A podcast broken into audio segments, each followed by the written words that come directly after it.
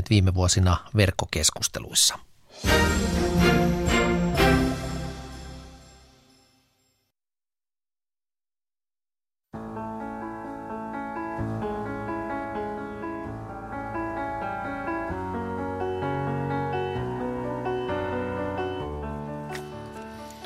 Jan Fredriksson toimitti Yle Uutiset kello 18. Hyvää iltaa. Radio Suomessa seuraavan kolmen tunnin ajan selvitetään yleisradioon liittyviä asioita, kysymyksiä ja juttuja mm, vastaamassa johtoporrasta toimitusjohtajasta alkaen. Kello on 18.02 ja kello 21 asti tätä suoraa lähetystä riittää. Ja kuten tiedätte hyvin, niin tämä on oiva tilaisuus päästä kysymään asioita suorassa lähetyksessä. Minä olen Markus Turunen ja tämän lähetyksen yhteystiedot menevät seuraavasti. Voit laittaa kysymyksesi ja kommenttisi osoitteessa yle.fi kautta Radio Suomi. Heti etusivulla on kohta viesti studioon. Sitä kohdasta pääset eteenpäin. Muista laittaa valinnaksi Radio Suomi, sen jälkeen lähetä viestisi, se tulee tänne meille studioon. Siis yle.fi kautta Radio Suomi, viestistudioon, muista laittaa valinnaksi Radio Suomi. WhatsApp on käytössäsi. Numero on 0401455666.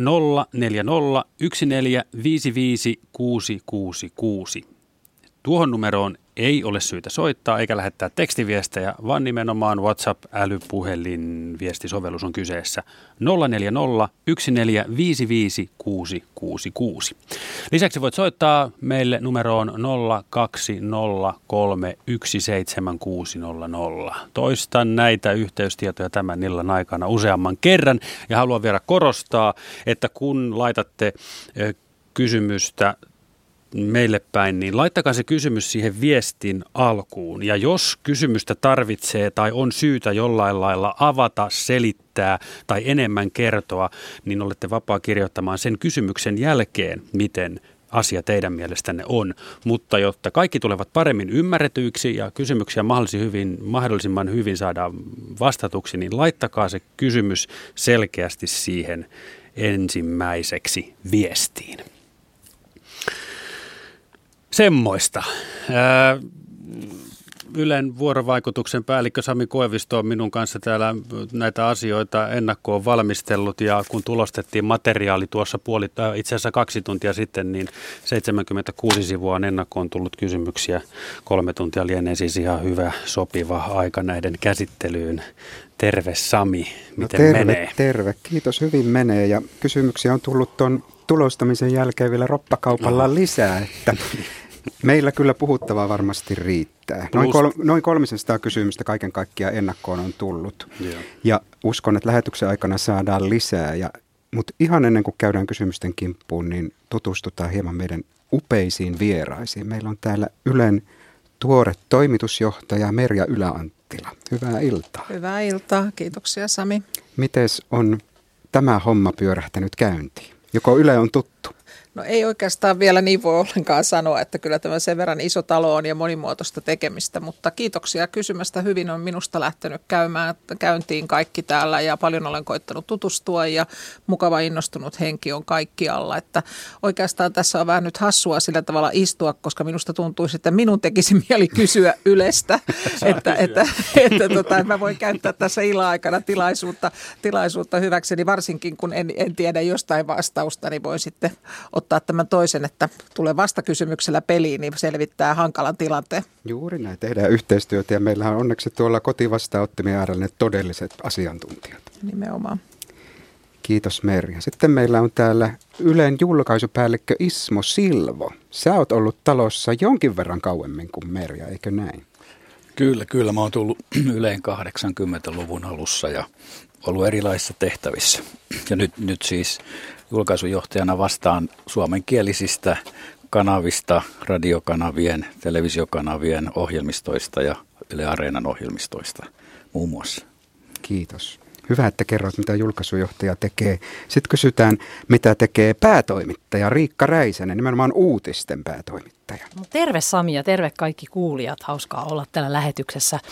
Mä vastaan työkseni. Mä oon ollut vasta neljä vuotta täällä yleensä, mutta tota, jonkun verran jo oppinut taloa sinänsä tuntemaan. Ja, ja tota, mä vastaan toista Pasilan alueen valtakunnallisista uutisajankohtaistoimituksista. Eli siellä on tällaisia kuin ulkomaan toimitus, politiikka ja yhteiskuntatoimitus, talous ja arki, kulttuuri ja elämäntapa.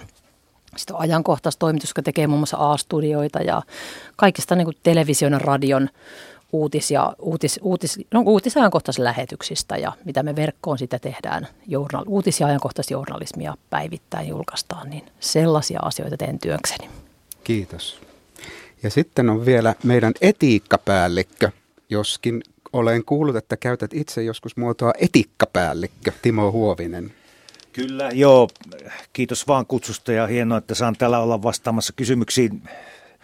Etikkapäällikkö yhdellä iillä, se on tällaista savolaishuumoria, olen savolaistaustainen henkilö, mutta se tarkoittaa sitä, että se toinen i on tässä vielä ansainnassa. Eli, eli työssäni koitan selvitellä näitä eettisiä kysymyksiä ja ansaita sitä, mutta, mutta minun työ tässä tehtävässä keskittyy tietysti paljon sananvapauden vaalimiseen ja siihen, että täällä Yleisradiossa toteutamme sananvapautta, mutta teemme sen lain ja etiikan mukaisesti. En koe olevani mikään poliisi, vaan toimitusten ja, ja toimittajien auttaja. Sen verran omasta taustasta, että, että minulla on hyvin vankka journalistin tausta tuolta 90-luvulta tuolla äh, Riikan alaisessa uutisen ajankohtaistoiminnassa ja urheilussa ja sen lisäksi olen tuottanut ja tehnyt monia tällaisia isoja, isoja televisiointeja tässä vuosien varrella, eli sieltä, sieltä myöskin löytyy kokemusta, mutta ennen kaikkea nykyisessä tehtävässä niin on vahvalla journalistin taustalla. Kiitos Timo.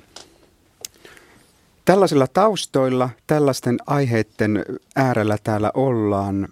Onko jotain erityisiä teemoja, mitä teillä hyvät vierat tulee mieleen, mistä erityisesti toivoisitte kysymyksiä? Kyllähän aina voisi ajatella, että, että se on tärkeää, että puhutaan arvoista. Monta kertaa tiedotusvälineestä ja median arvoista ei puhuta niin usein, kun koetaan ne vähän juhlalliseksi, mutta että ne on kuitenkin se peruskallio, jonka, jonka, jonka nojalla mekin toimintaamme täällä linjaamme ja riippumattomuus yhtenä isona asiana ja meidän niin kuin koko, koko yksilön arvostus ja sitä kautta sitten myöskin se, että meidän iso missio on, on täällä tota, vahvistaa yhteiskuntaa ja, ja suomalaista kulttuuria, niin näistä asioista toivoisi vähän kysymyksiäkin, koska ne ovat se ydin meidän toiminnassa. Hyvä. Riikka.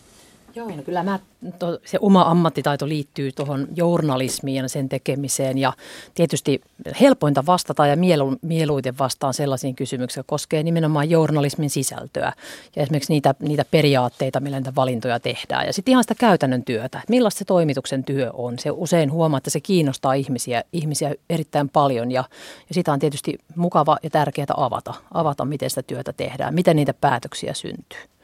Hyvä. Entä Ismo? No Yleisradioon liittyvä keskusteluhan usein alkaa jostain yksittäistä asiasta, ohjelmasta tai ohjelmassa sanotusta asiasta, jostain esiintyjästä, mutta mutta kyllähän Yleisradio on niin valtava monipuolinen laitos, jolla on, on, on ohjelmistoja laidasta laittaa niin, niin kyllä aika usein sit toivoo sitä, että keskustelu kohdistuisi myös siihen Yleisradion kokonaisuuteen, että nähtäisi se Yleisradion tehtävä, rooli tässä yhteiskunnassa ja kaikessa siinä laveudessaan. Ja, ja, ja on tietysti ymmärrettävää, että yksittäisen kansalaisen kohdalla se tapahtuu aina jonkun yksittäisen asian kohtaamisen kanssa, mutta sitten kun se lavenee vähän isommaksi vaikkapa lehdistössä tai julkisuudessa käytävässä keskusteluksi, niin siinä meidän tehtävä on myöskin täältä puolin tuoda esille koko Yleisradion kuvaa. Ja se, sitä on usein vaikea nähdä, jopa täällä sisällä. Tämä on niin valtava valtavan, valtavan iso talo, mutta kyllä minä kun vastaan näistä kanavien ohjelmistoista, niin joka päivä saan kokea, että miten tämä on laidasta laittaa tätä, tätä sisältöä on. Sama kokemus on minullakin tässä tehtävässä ollut, että talon sisältäkin on joskus vaikea löytää ja nähdä kaikkea, koska me tehdään kuitenkin niin paljon. Mutta onko niin, että vai haluatko Timo kommentoida vielä tätä asiaa? No sen, sen verran sanon, että minulle käypi mikä tahaa, että tuota, vastailen kaiken näköisiin kysymyksiin, mutta tietysti pitkä ura täällä Yleradiossa ja allekirjoita edellisten vastaajien näkemykset siitä, että talo on laaja ja varsinkin nyt kun olen tässä uudessa tehtävässä, niin nähnyt sitä muualtakin kuin tuolta uutisen ajankohtaistoiminnasta. Eli tässä on oikeastaan Suomen kansa, sen koko kirjo edustettuna myöskin yleis- Yleisradiossa. 020317600 on puhelinnumero tähän suoraan lähetykseen. Meillä on ensimmäinen soittaja linjalla, hän on Tero. Ja Tero soittelee Akaalta. Halo Tero. Halo, halo. Jep. Minkälainen kysymys sinulla on? Ole hyvä. No mulla oli oikeastaan semmoinen, semmoinen kysymys koskien näitä ajankohtaisohjelmia televisiossa ja myöskin radiossa. Tämä esimerkiksi pyöreä pöytä ja, ja television ajankohtaisohjelmat ja jälkiviisaat aamu TVssä ja Restiklubi, niin niissä on kovin, kovin paljon aina samoja henkilöitä haastateltavina ja, ja tuota, ohjelmissa mukana. Ja, ja ne on monesti julkiselta puolelta saavia, julkiselta puolelta palkkaa saavia ihmisiä, että jotenkin se näkökanta on näin maakunnasta ajateltuna kovin suppeeta, niin niihin toivoisi vähän, vähän niin kuin laajempia näkökantoja. Eli laajemmalla skaalalla tuota niin, asiantuntijoita tai haastateltavia studioon? Kyllä. Tai isommalta kyllä. alueelta maantieteellisesti? Kyllä, juu, juuri näin. Aivan. Haluatko jäädä kuuntelemaan vai tuota, niin, onko sinulla tähän vielä jotain lisää? Ei, mulla tähän oikeastaan. No niin, hyvä. Kiitos soitosta. Katsotaan, saadaanko täältä asiaa vastausta. Ole, joo. Joo, Joo, kiit- kiitos. Kiitos Tero. Tämä oli oikein, oikein mainio kysymys ja semmoinen asia, mitä me täällä talon sisälläkin kovasti pohditaan, että osa näistä ohjelmista, joista mainitsit, on tuolla Ismon, Ismon putiikissa. Ismo varmaan osaa siihen vastata, mutta mä, mulla noin TVn ja radion ajankohtaisohjelmat ja aamu TV muun muassa, niin aika paljon me, me seurataan, seurataan nykyään hirmu tarkasti sitä, keitä meillä lähetyksissä käy, käy vieraina ja tota, haastateltavina ja tota, keskustelijoina ja pyritään siihen, että se skaala olisi mahdollisimman laaja. Ja sitten välillä syntyy sellaisia tilanteita tietysti, että et, et kun kiireessä esimerkiksi kun u, tietty uutistilanne on ja halutaan tietystä asioista keskustelijoita, niin ei välttämättä saadakaan sitä niin kuin monipuolisinta kattausta ja saadaan esimerkiksi sellainen, joka on tottunut käymään, tulee mielellään. Kaikki ei välttämättä halua, halua tulla edes keskustelemaan julkisuuteen asioista. Mutta siinä olet ihan, ihan oikeassa, että kyllä se meidän journalistien ja ohjelmantekijöiden tota, se, se on tärkeä tavoite meille, että saataisiin mahdollisimman monipuolisia keskustelijoita monipuolisilla taustoilla. Sitten on tietysti joitain ohjelmia, joissa on tämmöiset vakiokokoonpanot, niin kuin esimerkiksi jälkiviisaat. Siinä on aina tietty porukka, joko ajatuskin, että yleisö tottuu, tutustuu heihin ja, ja tottuu kuulemaan sitten tietyn porukan mielipiteitä. Ja varmasti osa vieraista on sellaisia, että saattaa ärsyttää tai ei ole ihan sen oman fiiliksen mukaisia, mutta, mutta se on tärkeää, että, että siellä on kuitenkin monipuolinen kattaus keskustelemassa. Voisin Ismolle heittää tuosta pyöreästä pöydästä, kun se on radio-ohjelma. Siitä aika paljon tulee kysymyksiä, mutta se on tuolla julkaisujen puolella. Siihen pätee vähän sama asia, mitä mainitsit tästä, tästä tuota jälkiviisaista, että kysymys on tietystä, voisiko sanoa, ryhmästä, joka, joka keskustelee tosin vähän vaihdellen. Mutta tämä kysymys minusta liittyy, liittyy isompaan kysymykseen Yleisradion niin tasapuolisuudesta ja monipuolisuudesta. Ja kyllä meidän on yli ohjelmien pystyttävä sitten tarkastelemaan sitä, että se toteutuu. Mutta, mutta ei se ole tavoite, että kaikki monipuolisuus ja tasapuolisuus tapahtuu aina yhdessä ohjelmassa. Ja, ja, ja se on niin kuin mahdottomuus ja, ja siitä ei tule hyvää ohjelmaakaan.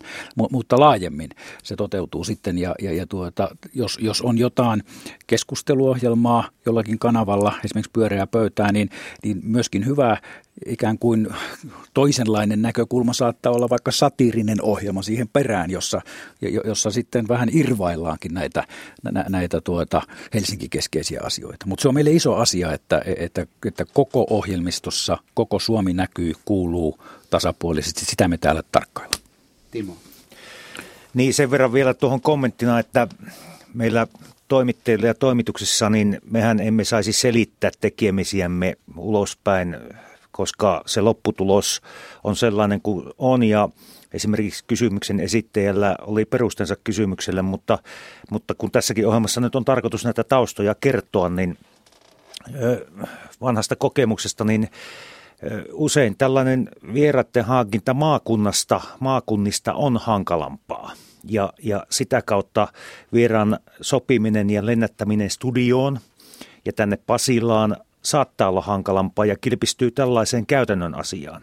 Se ei vaan sitten näy siinä lähetyksessä, kun se lähetyksessä näkyy ne vieraat, jotka ovat. Ja ehkä joissakin tilanteissa sitten olisi hyvä avata sitä, että ketä tänne yritettiin vieraaksi ja avataankin ja ketä ei sitten saatu. Mutta sitten siinäkin on se raja, että se ei mene selittelyksi, koska emme me halua selitellä liikaa sitä, niitä haasteita, mitä meillä näissä ohjelmien tekemisissä on. Ja omalta osalta ohjelman tekijänä voin sanoa sen, että, että tuota, mm, haastateltavien etsimiseen ainakin omissa ohjelmissa käytetään tosi paljon aikaa ja tosi paljon vaivaa, mutta niin kuin on tässä tullut jo ilmi, niin se ei tosiaan aina ole mahdollista saada niitä ihmisiä. Jos lähetys nyt on vaikka huomenna, niin, niin silloin joudutaan joskus pyytämään ja tekemään kompromisseja ja pyytämään niin semmoista, joka on ollut kenties aikaisemminkin. Tässä on hyvä sekin vielä, että, tota, että just kun me ainakin tuolla uutisajankohtaispuolella usein niissä ohjelmissa tartutaan hyvin ajankohtaisiin asioihin, joka on päivän puheenaihe ja tehdään siihen se kiinniotto. Niin just kuten Timo sanoi, niin sellaiseen on ihan mones, monella hankala käytännön syistä irtautua lähtemään, jos asuu vaikka Oulussa tai Kuopiossa. Mutta tota, sitten toisaalta kun tehdään pitempää suunnittelua, että joku erikoislähetys tai jonnekin kahden kolmen viikon päähän, niin sitten on ihan erilaiset mahdollisuudet tietysti jostain omasta aiheesta, niin hankkia se laajin mahdollinen haastateltava kunta. Meri. Mutta tärkeää on myös sekin, että pidetään sieltä monimuotoisuudesta huolta ja, ja, ja, ja tiedän, että niin myös tehdään ja kaikissa mediataloissa ja niitä myös mitataan, että kuinka paljon naisia osallistuu, että ei ole tämmöisiä pelkästään olmen paneleita, ja vaan, vaan että on, on, on myöskin niin kuin eri, erilaisia osallistujia ja, ja sitä seurataan ja se on todella tärkeää. Kysytään nyt ihan suoraan, koska sitä niin usein meiltä kysytään, että monitoroidaanko me myöskin meidän haastateltavien puoluekantoja esimerkiksi ajankohtaistoimituksessa? Kyllä, joo. Meillä on siis nimenomaan ajankohtais, television ajankohtais lähetyksissä semmoinen ihan taulukko, johon tota, listataan kaikki henkilöt, jotka käy meillä haastateltavina lähetyksissä ja asiantuntijoina. Ja, tota, ja kyllä me sitä katsotaan, siellä tuottajat ja muut katsoo tosi tarkasti. Ja sitten joskus on sellainen tilanne, että, että kerta kaikkiaan ei vaan sitten joku esimerkiksi pääse. Ja tota, mutta tietenkään tavoitteena, niin kuin Ismokin sanoi, että jokaisessa lähetyksessä on jokaisen puolueen edustaja, vaan usein haetaan jonkinlaista komboa. Että esimerkiksi on oppositiosta joku, hallituksesta joku, tai tiettyihin tematiikkoihin erityisen hyvin perehtyneitä poliitikkoja, jotka keskustelee tästä aiheesta sitten hieman eri näkökannasta. Et tavoitehan on tietysti, että siinä ne keskustelijat, jotka on mukana, niin heillä on, heillä on kuitenkin hyvä asiantuntemus. He on perehtyneet siihen asiaan, josta keskustellaan, eikä he tule esimerkiksi edustamaan pelkkää puoluekantaansa. Että tota, mutta kyllä sitä todella seurataan ja itse katsotaan näitä ja pyritään siihen, että on suku, niin kuin Merja totesi tuossa, niin sukupuolten tasapainoa ja vähän eri ikäisten ihmistenkin tasapainoa. Nykyään sitäkin katsotaan aika lailla. Puoluekantaa ja minkälaista ylipäätään taustaa ihminen edustaa. Toisi sitä monimuotoisuutta. Siis asiantuntemus on tärkeämpää kuin sukupuoli tai puoluekanta. Kyllä se näin on ehdottomasti, että, että, että kun, kun tullaan keskustelemaan asiasta, niin kyllä se osaaminen, asiantuntemus painaa enemmän kuin sitten se, että, että olet täytä, täyttämässä ikään kuin jotain kiintiötä. Hyvä. Radio Suomessa on meneillään kyse, kysy Ylestä ilta kello 21 asti. Tämä suora lähetys on nyt hyvä mahdollisuus kysyä asioista, jotka ovat olleet mielessä. Voit soittaa tähän lähetykseen. Puhelinnumero on 0203176600. Voit laittaa viestiä osoitteessa yle.fi kautta Radio Suomi. Heti etusivulta löytyy ö, viestistudioon kohta. Sieltä avautuu lomake, jonka täyttämällä saat asiasi esitettyä meille. Muista laittaa valinnaksi Radio Suomi. Siis yle.fi kautta Radio Suomi ja Viestistudioon. WhatsApp-viestisovellus on käytettävissäsi. Numeromme on 040 1455 666 kello 21 asti mahdollisuus kysy, kysyä Yleisradioon liittyvistä asioista.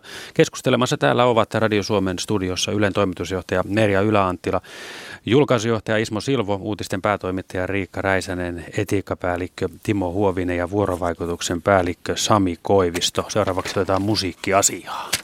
Musiikkiasiaa, joo.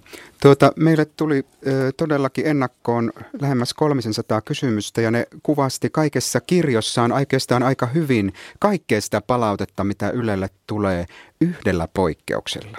Ja se on se tuo Markuksen mainitsema musiikki. Ja se, se sopiitkin tietysti asiaan, koska tässä Radio Suomen aalloilla ollaan ja nimenomaan Radio Suomen musiikista haluttiin kysyä. Ö, Ismo, sä oot perehtynyt tähän asiaan, eikö näin? No, jossain määrin tässä nykyisessä roolissa. En toki ole mikään musiikkitieteilijä, mutta, mutta näin se on, että viime aikoina meillä on tullut hyvin paljon nimenomaan Radio Suomen musiikista palautetta. Ei, vähemmän, vähemmän ehkä muilta kanavilta. Musiikkihan on, on Yleisradiolle iso ohjelmasisältö. Meillä on, on radiokanavilla tosi paljon musiikkia, mutta kullakin kanavalla on tietysti oma musiikkiroolinsa. Tavoite ei ole se, että kaikki kanavat soittavat samanlaista musiikkia, vaan tietty työnjako säilyy. Ja Radio Suomen osalta tämä musiikin soiton kysymys on sikäli vaativa, että Radio Suomi on Suomen suuri radiokanava. Sillä on iso yleisö, sillä on joku 1,7 miljoonaa, tai tällä meidän kanavallamme on 1,7 miljoonaa kuuntelijaa joka viikko. Ja siihen mahtuu montaa sukupolvea ja myös musiikkisukupolvea. Ja, ja usein nämä musiikkimaot tulevat tietystä oman elämän tämmöisistä musiikkisukupolvimuistoista tai nostalgioista. Ja, ja tämä, tämä aiheuttaa sen, että Radio Suomen kuuntelijoilla on monenlaista musiikkiodotusta Radio Suomeen. Mutta sitten jos katsotaan, katsotaan tosiasioita, niin, niin, niin Radio Suomi on kuitenkin hirvittävän monipuolisesti musiikkia soittava. Tänäänkin on julkaistu tutkimus, jossa, jossa todetaan, että, että tämä asia on näin. Siis Tampereen yliopiston Heikki Helmanin ja Arto Vilkon tekemä tutkimus.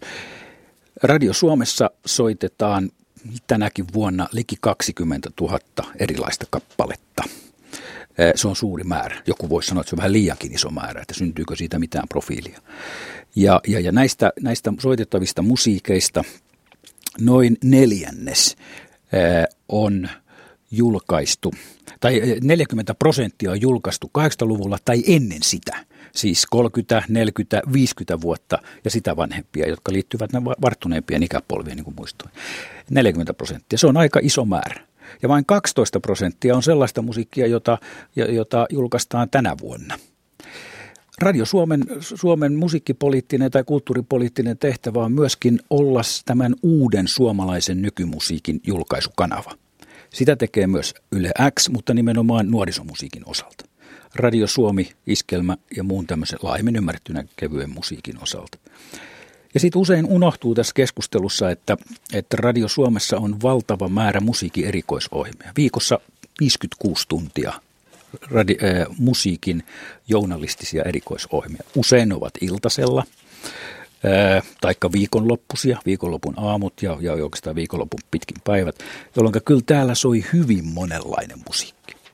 Se, se, se kritiikki, jota nyt olemme kohdanneet, on se, että, että alue lähetysten, Radio Suomihan sisältää aamupäivisin ja iltapäivisin näitä aluelähetyksiä, niin, niin sinne valitun musiikin ikään kuin yleistunnelma on joidenkin mielestä liian ikään kuin nykyhetkinen. Että siellä ei ole riittävästä tätä vanhempaa musiikkia. Viitataan usein vanhempaan tanssimusiikkiin. Ja se pitää jossain määrin paikkansa, koska nimenomaan se on sen kohdan tehtävä. Näitä, näitä tanssimusiikkeja ja vanhempaa musiikkia soitetaan sitten erikoisohjelmissa. Ja, ja voin nyt sanoa, että ensi vuonna aiomme lisätä lauantain ohjelmistoon juuri tällaista, tällaista musiikkitarjontaa. Se on ehkä yksi vastaus tähän, tähän saamamme palautteeseen. Joo, palaute on aika monitahoista musiikin suhteen. Vertautuuko siinä tutkimuksessa sitten Ylen toiminta muihin kanaviin? Ilman muuta, ilman muuta vertautuu, että, että si, siinähän oli, oli lähinnä muita val, ö, valtakunnallisia kaupallisia kanavia vertailukohtana.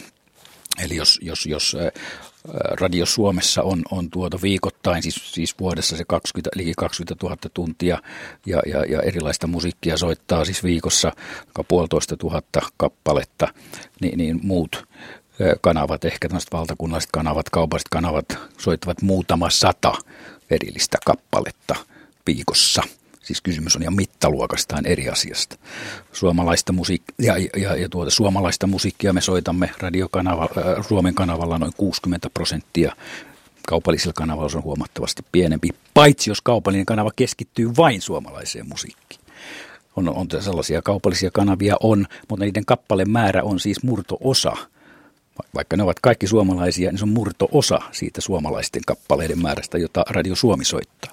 Et ky- kyllä tätä, tämä Radio Suomen monipuolisuus on iso. Mutta, mutta vaaste on se, että yleisöjä on niin monenlaisia, musiikkimakuja monenlaisia ja Radio Suomen pitää siihen vastata. Mulle tarttui Ismo tässä korvaan se, että, että sanoit, että ta- lauantai-tanssit tulee Radio Suomeen ää, uudestaan tai lauantaisin tanssia. Se oli vanha ohjelma MTVllä monet monet vuodet. Tuleeko se nyt sitten radioon uudestaan? Mä en sanonut tällä, tällä, musiikki, tällä, tällä nimellä.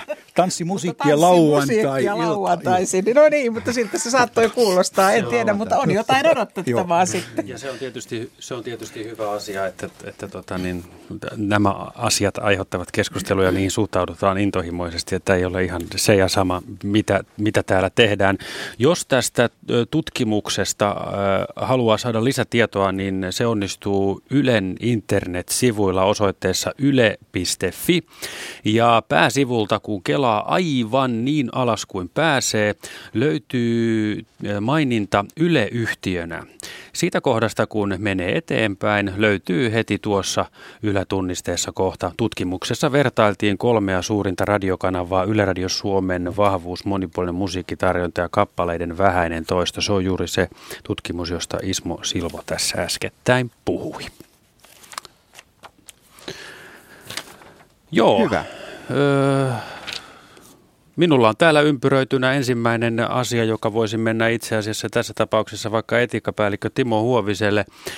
Kysymys on osoitettu ennakkoon verkon kautta ja täällä kysytään, että miksi Yleisradio ei suostu käyttämään Turun terroriiskusta terroriisku-sanaa. Sinulla oli Timo ihan erityisesti, erityisesti tähän liittyen tuota niin, vastattavaa. Joo, ensinnäkin kiitos kysymyksistä kysymys on mielenkiintoinen ja, ja, ja kertoo myöskin siitä, että, että meidän on median pysyttävä varpaillamme näissä, näissä määrittelyissä. Ja, ja tässä on kyse median ja yleisradion luotettavuudesta ja tämä terrorismi on laaja käsite, jota, jota ei ole kiistattomasti vielä määritelty. Ja tuossa, tuossa Turun tapauksessa niin Varsinais-Suomen käräjäoikeus pohti, pohti tuota asiaa ja, ja Suomessa valitettavasti tästä ei ole myöskään oikeuskäytäntöä vielä ollut. Ja onneksi ei ole, koska tämä, tämä äh, puukotushan oli, oli suuri tragedia. Ja minusta siitä voi käyttää nimitystä terrorismi sen jälkeen, kun Varsinais-Suomen käräjäoikeus tämän päätöksensä antoi. Jo varmasti hieman ennen sitäkin olisi saattanut käyttää sitä nimitystä. Mutta jos ajatellaan tuota terrorismitermiä, niin niin 40 vuotta on tiedeyhteisökin tutkinut sen oikeellisuutta ja jos oikein laajasti sitä tulkittaisiin, niin esimerkiksi nämä iskut näitä vastaanottokeskuksia vastaan, mitä Suomessa on tehty, nekin voisi tulkita terrorismiksi. Eli kysymys on tässä siitä, että, että mitenkä luotettavasti media ja yleisradio käyttää tällaista terminologiaa. Me emme ole mediana kansantuomioistuin myöskään, ja tällä nyt vertauksella en halua väheksyä kansaa millään tavalla, käytän sitä nyt vain vertauksena. Meidän on toimittava vastuullisesti ja käytettävä journalismissa sellaista terminologiaa, joka, joka on luotettavaa. Ja tässä tapauksessa ö, tämä terrorismikäsite on, on perusteltua ottaa käyttöön, kun tämä käräjäoikeuden päätös on tästä tullut. Siitähän on valitettu vielä hovioikeuteen, mutta, mutta, mutta näin tämä minusta tämä kuvio menee, menee koska, koska jos oikein laajaa terrorismikäsitettä käytettäisiin, eli, eli tällaisella väkivaltaisella teolla tai sen uhalla haluttaisiin vaikuttaa poliittisen päätöksentekoon tai muuhun, niin niin kuin äsken mainitsin, niin nämä iskut vastaanottokeskuksiakin vastaan voitaisiin määritellä terrorismiksi tai kouluampumistapaukset Suomessa. Tällä perusteella viimeisen, viimeisten kymmenien vuosien aikana voitaisiin melkein parisenkymmentä tapausta määritellä terrorismiksi. Minusta tämän kanssa täytyy olla tarkkana, puolen, puolen ja toiseen. Eli väännetään vielä rautalangasta, kun tämänkin kysymyksen taustalla on tämmöinen asia, joka toistuu hyvin usein. Väite siitä, että Yle haluaa jollakin tavalla pehmennellä uutisia, jotka liittyy esimerkiksi turvapaikanhakijoihin. Tästä siis ei ole kysymys. Ei ole kysymys. Kyllä, kyllä meidän pitää pystyä äh, tätä turvapaikkakysymystä käsittelemään asiallisen perusteluun kriittisesti myöskin.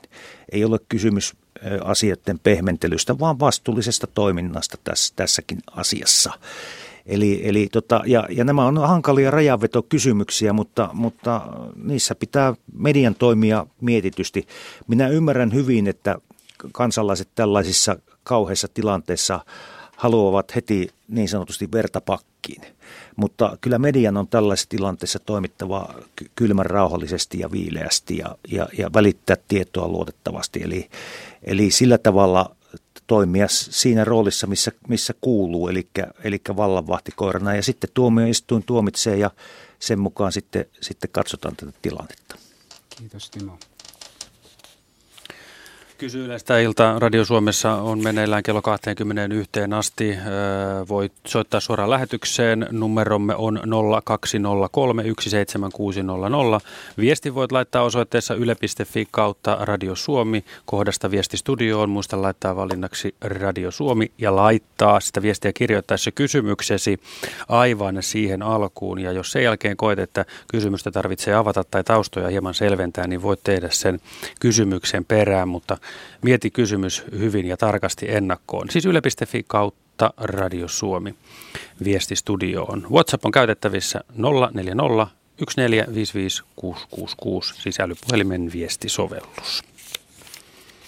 Mulla on tässä kysymys, joka liittyy vielä tähän samaan teemaan, jota juuri käsiteltiin, eli valeuutisiin. Hän aika usein tavalla tai toisella koskettelee tätä turvapaikanhakijoihin liittyvää tilannetta – ja sen ympärillä pyörii kaikenmoisia huhuja, tietoja, asioita, joista on vaikea erottaa, että onko niistä totta vai ei. Ja meille on tullut nimimerkiltä Totta Maar tämmöinen kysymys, että miksi Yle puhuu, niin, puhuu paljon niin sanotuista valeuutisista, mutta ei katkaise valeuutisilta siipiä. Eli tässä haetaan nyt varmaan vähän sitä, että pitäisikö median ottaa tehtäväkseen tuoda esiin valheellista uutisointia enemmän kuin mitä tehdään. Haluatko Riikka kommentoida tätä? Joo, tämä on erittäin hyvä kysymys, koska kyllähän tämä, vale, koko tämä valeuutismaailma on hyvin vastenmielinen tämän ajan ilmiö, jonka tarkoitus ei ole mitään muuta kuin johtaa ihmisiä harhaan ja saada heidät uskomaan asioita, jotka ei pidä paikkansa ja ehkä pelkäämään sen takia asioita, joita ei ole syytä pelätä ja niin edespäin. Ja tota, mä ainakin, siis miten, että monet vastuulliset mediatalot haluaa toimia niin, että, että he ei ainakaan anna tilaa tällaisille valeuutisille. Eli mitä enemmän tällaisia disinformaation, misinformaation, muun levittäjiä nostetaan, nostetaan esiin niin sanotussa journalistisessa mediassa, sitä enemmän he saa sitä kaipaamansa huomiota. Ja tota, sen takia mun mielestä se järkevä linja on usein niin sanotut varsinaiset yksittäiset valeuutiset esimerkiksi jättää omaan arvoonsa. Mutta toisaalta kyllä mä sen näen, että, tota, että on hyvin tärkeää, että journalistinen media pystyy avaamaan sitä itse ilmiötä. Eli mistä on kyse ja tota, tällaista toimintaa tehdään. Tietoisesti johdetaan ihmisiä harhaan. Miten se tapahtuu, keitä siellä taustalla mahdollisesti on, miten näitä rahoitetaan ja niin edespäin. Tuossa muutama vuosi sitten tehtiin hieman isompi selvitys tällaisesta, tota, tällaisesta niin sanotusta vaihtoehto- tai, tai valemediasta ja se oli erittäin suosittu. Sitä, se yle, yleisö oli todella kiinnostunut siitä aihepiiristä. Ja just itse asiassa tänään toimituksessa puhuttiin, että meidän täytyisi, täytyisi uusintaa tällainen, miten, miten menee. Miten, miten menee. On monia tällaisia julkaisuja, jotka on keskittynyt disinformaatioon. Onko suomalaisiltahan on hyvin medialukutaitoista kansaa ja suurin osa ei lähde tällaisten valeuutisten kelkkaan. Meillä on hyvä perusyleissivistys ja koulutus ja osataan lukea ja erottaa, erottaa tota, osataan ajatella kriittisesti, mutta, mutta kyllä taas on hyvä kysymys siinä mielessä, että journalismin kohteena sinänsä tämä ilmiö, niin, niin tota, täytyisi ottaa kyllä hyvän, hyvän, hyvänkin läpivalaisun jälleen kerran. Timo. Niin, Riikka kuvasit hyvin tuota ilmiötä ja juuri sitä, että mitä enemmän näille antaa palstatilaa näille valeuutisille, niin sitä enemmän ne toteuttavat sitä tarkoitusta, eli sitä valheen levittämistä. Mutta se, mikä tässä nykyisessä keskustelukulttuurissa on myöskin ominaista, että monet to- totena pidettävätkin asiat leimataan valeuutisiksi sen takia, että tällä saadaan keskustelussa aikaan se, että saa itse, itselleen edun siinä keskustelussa. Ja, ja, ja tota, meidän journalistien, niin kyllä sillä tavalla pitäisi toimia jatkossa vielä terävämmin, että että kertoisimme selvä, selvästi, että jos joku valehtelee, niin hän valehtelee. Että suomalaiseen keskustelukulttuurin kuuluu tällainen kohteliaisuus, mutta tässä tilanteessa minusta se, sitä kohteliaisuutta voisi hieman, hieman höllentää. Ja, Ja kyllähän parasta niin kuin toimintaa tätä valeuutisista vastaan on se, että journalistit toimivat omien eettisten ohjeittensa mukaan, eli pyrkivät totuuteen. Ja, ja, ja tuota, se on kääntäen sitä toimintaa ja Yleisradion laajuudesta ja suuruudesta kertoo se, että, että meillä on esimerkiksi opetusohjelmissa valheenpalesta ja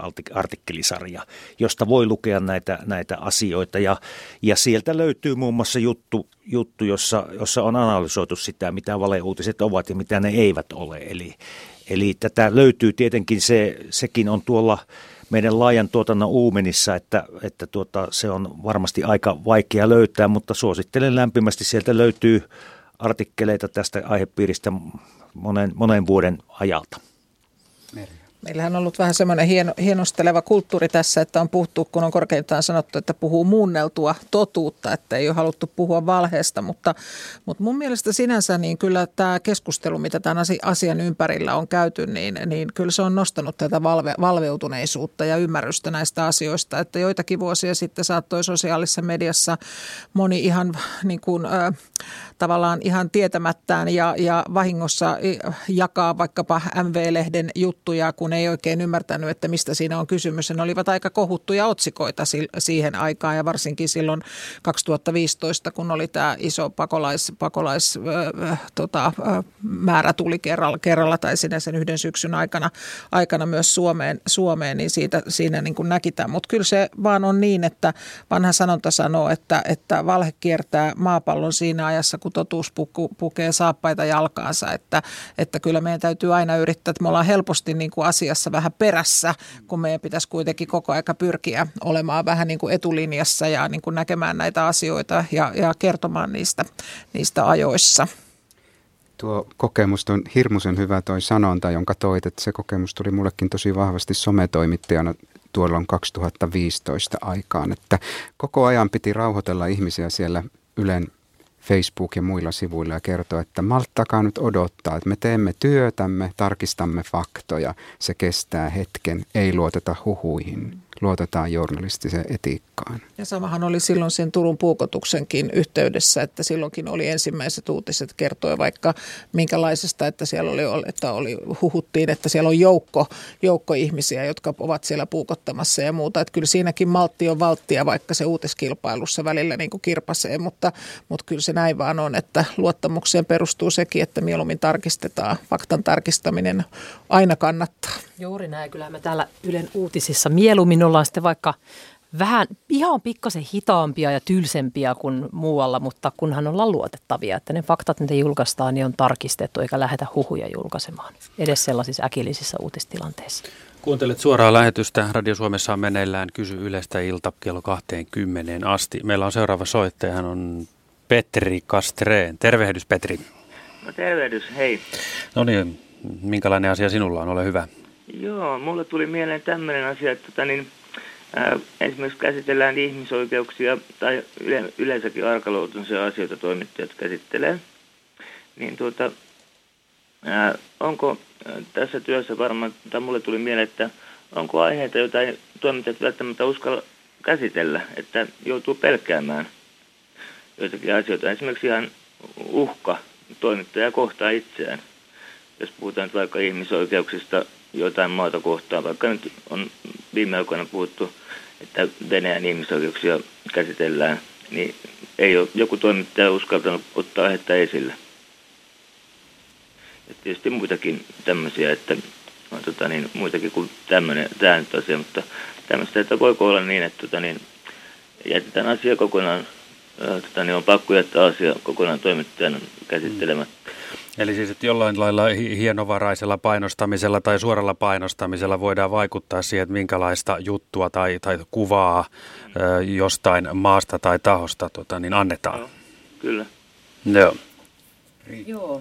Onneksi, onneksi tämä Suomi on kuitenkin sellainen maa toistaiseksi, että, että ei meillä sellaisia aiheita ole, jota täytyisi, niin kuin, joutuisi pelkäämään oman hengen tai terveyden puolesta, että uskaltaako käsitellä tämmöisiä tematiikkoja. Et ei, nyt, ei nyt sellaisia oikeastaan tullut. Mä oon ollut journalistisella uralla pari, yli 25 vuotta suunnilleen, eikä ole tullut vastaan, vastaan sellaisia tapauksia. Mutta sitten kun ajattelee tota itänaapuria ja monia muita vaita, niin ikävä kyllä, ikävä kyllä se on tota, semmoinen ihan fyysinen, fyysinen tota, koskemattomuus on uhattuna, että eihän siinä voi sananvapaudesta puhua, mutta toisaalta sitten taas täällä täällä Suomessakin ikävä kyllä sitten taas tällainen vihapuhe ja muunlainen tällainen uhkailu ja sellainen on kyllä ikävän, ikävän, ikävästi yleistynyt tässä, tässä viime vuosina. Että tietysti se koskee kaikkia ihmisiä, jotka toimii julkisissa tehtävissä, että, että se voi olla hyvin ahdistavaakin välillä, välillä että, tota, että mutta se ei niinkään ehkä liity, liity sitten siihen käsiteltäviin aiheisiin. Tai joku vaan ottaa maalitaulukseen jonkun toimittajan ja alkaa, alkaa häntä sitten vainota. Ja semmoisia ihan todellisia tapauksia on, on, tota, on tässä nähty ja käräjilläkin ollut, mutta tota, onneksi täällä ei nyt sentään sillä tavalla tarvi ajatella, että täytyisi jotain aiheita sensuroida tai jättää käsittelemättä sen takia, että se olisi jotenkin vaarallista. Siinä vaiheessa olisi kyllä vakava, vakava, tota, vakava sananvapaustilanne käynnissä. Joo, eikö mulla tuli tämmöinenkin, tota niin, eräs henkilö, nimettömättä henkilö, niin hän käsittelee tota niin, omassa blogissaan tota niin Venäjän ihmisoikeuksia muun muassa. Ja hän, hän on joutunut ihan siis tota niin, uhkauksien kohteeksi, niin että poliisi joutunut suojelemaan häntä. Hän ei ole toimittaja, mutta tota niin, ää, siis ihan tavallinen ihminen, joka käsittelee Venäjän ihmisoikeuksia, kirjoittaa niistä. Ja että niin, hänelle on käynyt niin, että siellä on käynyt pelottelemassa häntä ihmisiä. Merja. Joo, kyllä tämä, tämä tärkeä ja, ja aika vakava ja vaikea aihe on kyllä kaiken kaikkiaan, että sananvapauden kannalta niin, niin nämä, nämä on, on huolestuttavia ilmiöitä ja yllättäen aika monta kertaa näyttää siltä, että tämä pahin tämän tyyppinen vihapuheen aalto kohdistuu hyvin herkästi naistoimittajiin jostakin syystä ja näitä, näitä esimerkkejä nyt on sitten tässä, tässä viime vuosina ollutkin ja, ja tota, se, se on erittäin, erittäin ikävää ja valitettavaa, mutta sitten on myöskin semmoinen asia, joka liittyy tähän, että kun oli tässä aikaisemminkin lähetyksessä puhetta, että minkälaisia keskustelijoita saadaan ohjelmiin, niin valitettavasti on vähän myös niin, että jotkut, jotka ovat näihin tiettyihin aiheisiin perehtyneitä ja muuta, niin eivät, eivät halua eivätkä jaksa lähteä enää keskustelemaan, koska se keskustelu ei todellakaan lopu siihen, siihen TV- tai radio-ohjelmaan, vaan se jatkuu somessa ja tulee tätä häirintää jatkuvasti. Et sillä tavalla tämmöinen niin keskustelu kaventaa sananvapautta ja on huolestuttava ilmiö. Timo. Niin, nostat Petri erittäin tärkeän asian esille ja itse omassa työssäni täällä Yle Radiossa kohtaan, kohtaan näitä vaikutusyrityksiä säännöllisesti, mutta sen verran me olemme iso talo ja meillä on ison talon edut, että, että meillä on myöskin omat vastatoimemme tähän, että, että ei meitä vajenneta eikä meitä hiljennetä, että, että kerroit esimerkin tästä blokkarista ja valitettavaa, että hän joutuu tällaisen kohteeksi kohteeksi, mutta että meillä on omat turvajärjestelymme ja omat tausta-apumme näissä asioissa, joista emme hirveästi puhu, enkä nyttenkään ala puhumaan, koska sillä tavallahan sitten antaisi aseita, aseita näille me, meidän tai henkilöille, jotka yrittävät meitä vaientaa, mutta tuota, ei meitä kyllä vaienneta, että se, se on kyllä näin. Niin, että Suomessa toimittaja voi tehdä asian tota, niin ihan mistä vaan pelkäämättä, että Suomessa ainakin on näin. No Kyllä mä sanoisin, että, että tuota, Suomessa on tällainen tilanne ja valitettavasti sitten, sitten tuossa ympäristössä niin, niin tota, ei näin ole. Ja onneksi maailmassa on se 25-30 sellaista länsimaista demokratiaa, jossa tällainen tilanne on ja onneksi Suomi on yksi niistä. Sinänsä kyllä maailmalla toimittajien murhat ja, ja monet muut tällaiset, nehän on lisääntynyt aika, aika niin kuin rankasti ja, ja, ja tässä, tota, tässä kuitenkin niin kuin jopa, jopa tota, täällä Euroopan alueella ja muuta, että, että tota, onhan tämä nyt semmoinen uusi, vähän uudes, uusi ilmiö kuitenkin, että, että sillä lailla se, se kyllä puhutta, puhuttelee alan, alan järjestöjä ja, ja, ja journalisteja eri puolilla maailmaa. Mutta todellakin, kuten Timo hyvin sanoi, niin Suomessa asiat eivät onneksi ole sellaisella tolalla ja meillä on täällä niin kuin rauha ja mahdollisuus tehdä hyvin, hyvin työtämme. Joo, mä haluaisin myös lisätä, kun on nähnyt paljon työni puolesta vihapuhetta, ja joka tietysti tähän uhkailuunkin usein, usein liittyy, että Suomessa on menty siinä mielessä hyvään suuntaan, että jos ajatellaan muutama vuosi taaksepäin, niin silloin oltiin ehkä vielä vähän semmoisessa tilanteessa, että että tässä maassa vähän palloteltiin, että onko tämä vastuu vihapuheesta nyt medialla vai onko se tutkijoilla vai viranomaisilla vai oikeuslaitoksella. Nyt kun on muutama vuosi tämän ilmiön kanssa eletty, niin on huomattu, että vastuu on meillä kaikilla. Ja kaikki tässä maassa yrittää tehdä parhaansa, jotta tämä typerä asia saadaan hoidettua, jotta sananvapaus voi tässä maassa jatkossakin voida hyvin. Kiitos Petri soitosta ja hyvät illanjatkot. Puhelinnumero tähän kysy Ylestä iltaan on 0203 17600. Petri oli siihen soittanut. Soita sinäkin. Voit laittaa myös viestiä osoitteessa yle.fi kautta Radio Suomi viestistudio. Muista laittaa valinnaksi Radio Suomi. Voit myös käyttää tuota, älypuhelimen WhatsApp-viestisovellusta. Sen numero on 0401 55666. Vielä tuohon palauteasiaan totean sen, että jokainen voi henkilökohtaisesti miettiä sen, että tekee nyt työkseen mitä tahansa, jos palaute on, on joskus rajua ja kovaa, niin, niin miten siihen kukakin suhtautuu. Mutta ulkopuolisia vaikutusyrityksiä voi myös olla positiivisia. Tässä on kolme minuuttia aikaa ennen kello 18.50 merisäätä. Niin meillä Janne kysyy, nimimerkki Janne kysyy, että miten katsojat, kuuntelijat voisivat päästä osallistumaan ja vaikuttamaan Ylen ohjelmistoon tai sisältöön? No, kyllähän se pääasiallisin tapa tavalliselle katsojalle ja kuuntelijalle on nimenomaan antaa sitä palautetta meille. Mehän saamme vuoden aikana yli 200 000 siis satoja tuhansia erilaisia palautteita ja meillä on tietynlainen järjestelmä, jolla me, me niitä siivilöimme ja, ja, ja summeeraamme ja, ja viemme sitten viestiä toimituksia ohjelman tekijöille. Se on se, on se paras tapa eh, osallistua keskusteluun Yle-radiosta ja, ja, ja en tiedä miltä sitten palautteen antajat palautteensa kokevat, mutta kyllä me neitä vakavasti täällä luemme ja otamme huomioon. M- mutta tuota, se, että miten, mihin se sitten johtaa, niin on monen harkinnan päätöksen tulos. Ja kyllähän niin journalistisessa työssähän yleisöhän on koko ajan entistä enemmän mukana. Eikö näin Riikka? Uutisissa on aktivoiduttu keskustelujen suhteen ja, ja yhä useammin tehdään juttuja sillä tavalla, että yleisö on mukana jo siinä jutun tekovaiheessa. Kyllä, näin on. Ja tota, tervetuloa sinne yle.fi-sivuille keskustelemaan uutis, uutisen, uutisten aiheista. Ja siellä toimitus on myös mukana parhaan kykynsä mukaan keskustelemassa. Ja aika paljon kysytään ennakkoon jostain teemasta, että mitä haluaisit tästä tietää, kun tulee joku henkilöhaastattelu vaikka lauantai ykkösaamuun. Kysytään, että onko sinulla kysyttävää häneltä. Ja me ollaan nyt toteuttamassa joulukuun aikana tällaista todella isoa kyselyä, jossa selvitetään suomalaisten toiveita, huolenaiheita, pelkoja, haaveita, ylipäätään mitä he elämästä ajattelee, mitä he toivoo ja mitä he medialta myös toivoo. Ja mä oon tosi kiinnostu, ki, todella kiinnostuksella odotan näitä tuloksia. Että tuossa joulun alla niitä varmaan saadaan ja kyllä herkällä korvalla kuullaan sit sitä, että mitä aiheita siellä toivotaan, että me enemmän käsiteltäisiin ja mitä me mahdollisesti käsitellään liikaa jonkun mielestä, että, että monenlaisia toiveita. Onko Ylen, Yle Uutisten verkkosivuilla muuten linkki, josta voi jättää juttuvinkkiä tai, tai uutisvinkkiä? Onko se semmoista? On ja WhatsApp, ei kun tuolla ähm, meidän sovelluksissahan on myöskin, eikö Kyllä, näin? Siellä, siellä on sellainen erikseen, että anna, siellä on anna palautetta, anna juttuvinkki, lukee erityisesti nyt sovellusta, aina juttujen perässä, eli sinne voi mennä kyllä antamaan. Mielellä otetaan niitä vastaan. Asia selvää. Kello tulee 18.50. Seuraavaksi Radio Suomessa kuullaan säätiedotus merenkulkijoille ja 18.55 noin. Siinä heti merisään jälkeen vastaamme Irjan kysymykseen, että millä perusteella puhelinlangat laulaa lähetykseen valittavat musiikkiesitykset valitaan, mitkä tulevat soittoon. Puhelinlangat laulaa lähetyksen tuottaja Jyrki Koskenseppä vastaa siihen kysymykseen. Mutta nyt säätiedot merenkulkijoille.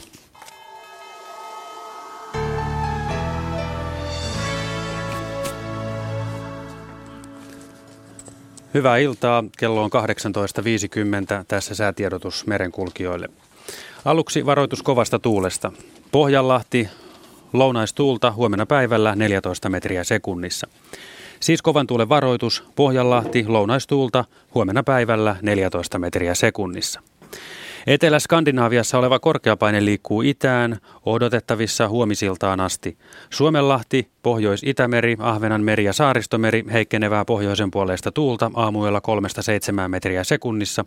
Huomisaamusta alkaen vähitellen voimistuvaa lounaistuulta iltapäivällä 7-11 metriä sekunnissa, paikoin lumikuuroja, enimmäkseen hyvä näkyvyys.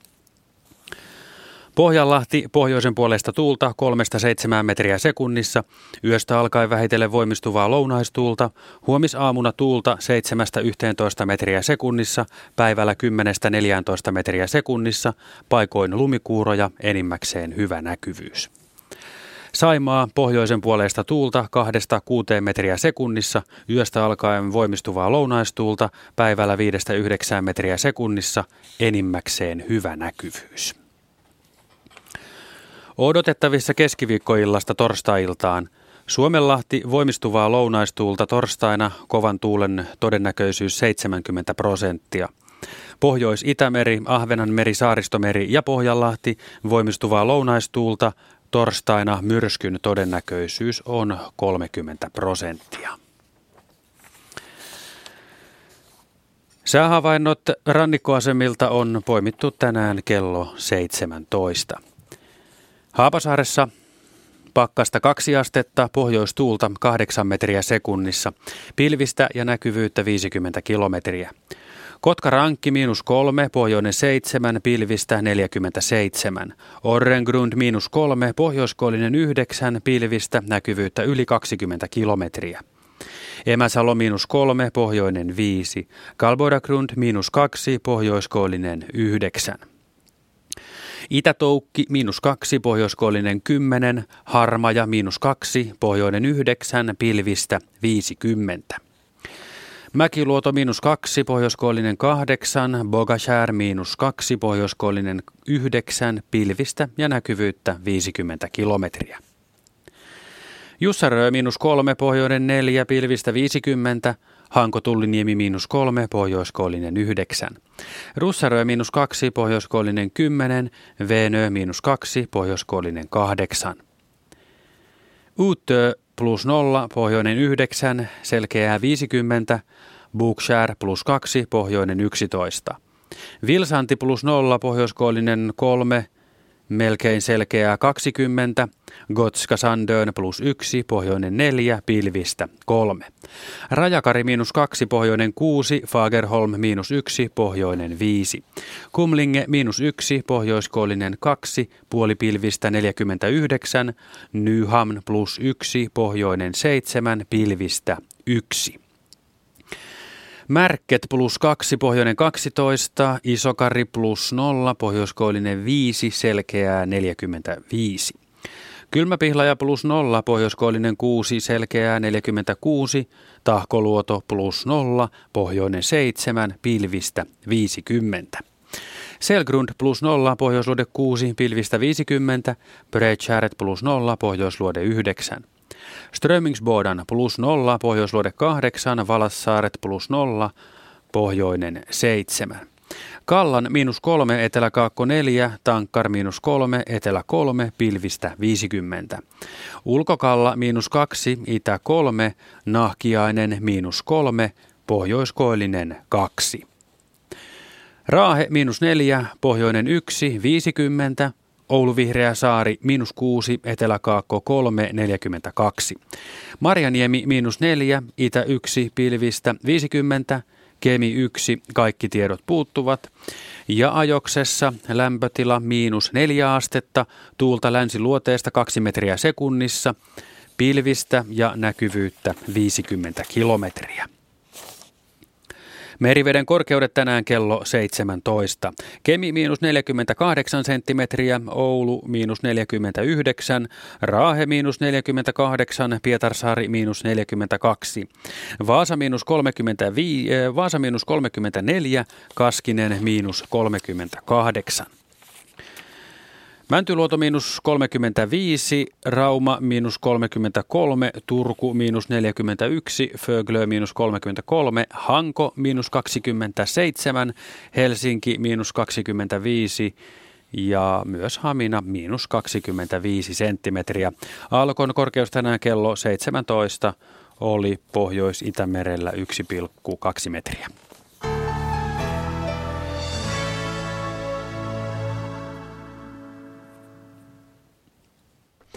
Irja kysyy, että millä perusteella valitsette ne toiveet, jotka menevät läpi puhelinlangat laulaa ohjelmassa. Studiossa on puhelinlangat laulaa lähetyksen tuottaja Jyrki Koskenseppä. Mitäs Irjalle vastaat?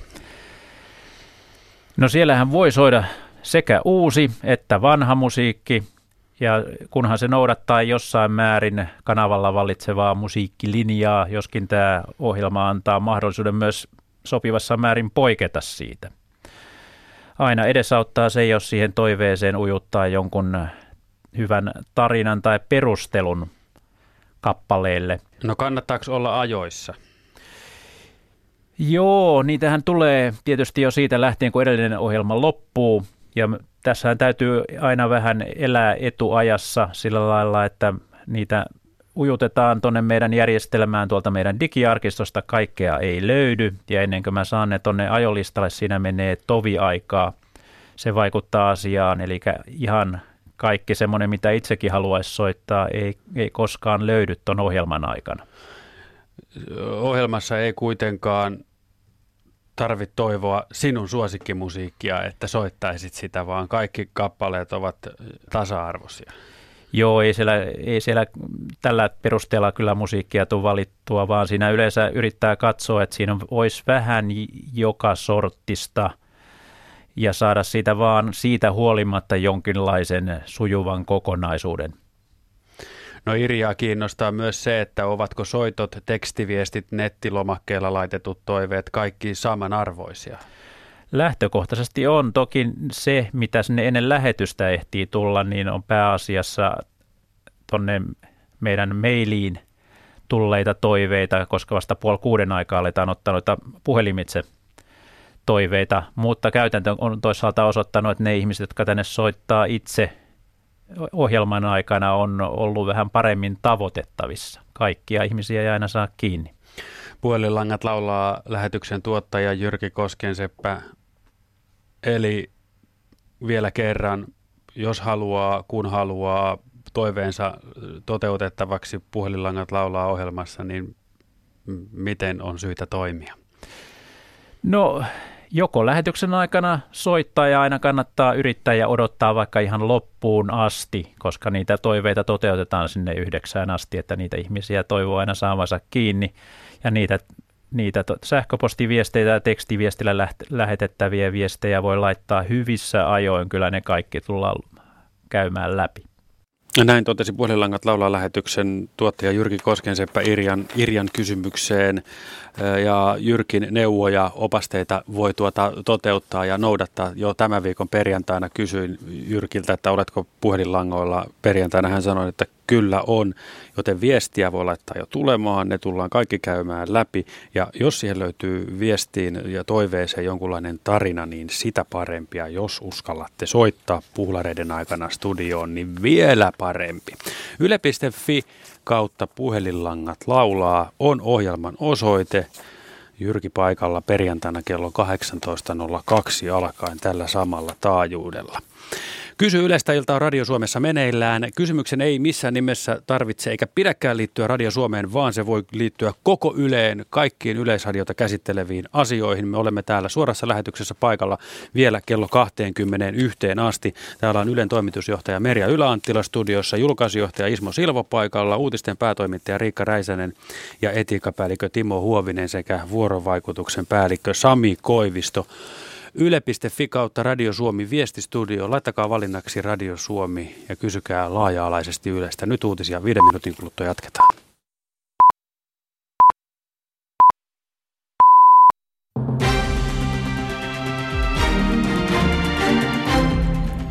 Venäjän kiinniottamat ukrainalaiset sotilaat joutuvat syytteeseen laittomasta rajanylityksestä. Tuomioistuin Venäjän miehittämällä Krimillä käsittelee merimiesten vangitsemista tutkinnan ajaksi. Venäjän erikoisjoukot valtasivat toissapäivänä kolme Ukrainan laivaston alusta Kerchin salmessa Krimin niemimaan edustalla. Moskovassa oleva toimittajamme Heikki Heiskanen kertoo, miten kahakkaa on käsitelty Venäjällä. Venäjän johto tietysti kuvaa tätä tapahtumaa Ukrainan provokaatioksi. Venäjän johtohenkilöiden lausunnoissa muun muassa Venäjän Venäjän presidentin edustajan Dimitri Peskovin lausunnoissa tämä kytketään Ukrainan sisäpolitiikkaan. Ukrainassa on tulossa presidentin vaalit maaliskuussa ja e, sitä myöten venäläiset esittävät, että kyseessä on tapa nostattaa presidentti Petro Poroshenkon heikkoa kansansuosiota. Ranska aikoo sulkea joka neljännen ydinreaktorinsa. Presidentti Emmanuel Macron ilmoitti, että maa sulkee 14 ydinreaktoria vuoteen 2035 mennessä. Ensimmäiset kaksi reaktoria suljetaan jo reilun vuoden kuluttua. Ranska tuottaa sähköstään 72 prosenttia ydinvoimalla, mutta hallitus haluaa laskea osuuden noin puoleen vuoteen 2035 mennessä kasvattamalla uusiutuvan energian tuotantoa. Koko maassa on vaihtelevaa pilvisyyttä ja enimmäkseen poutaa. Yöstä alkaen Pohjois-Lapissa tulee lumikuuroja. Pakkasta on yöllä 5-15 astetta, lännessä paikoin lähes 20 astetta. Päivälämpötila on miinus kolmen ja miinus kahdeksan asteen välillä, rannikolla nollan vaiheilla.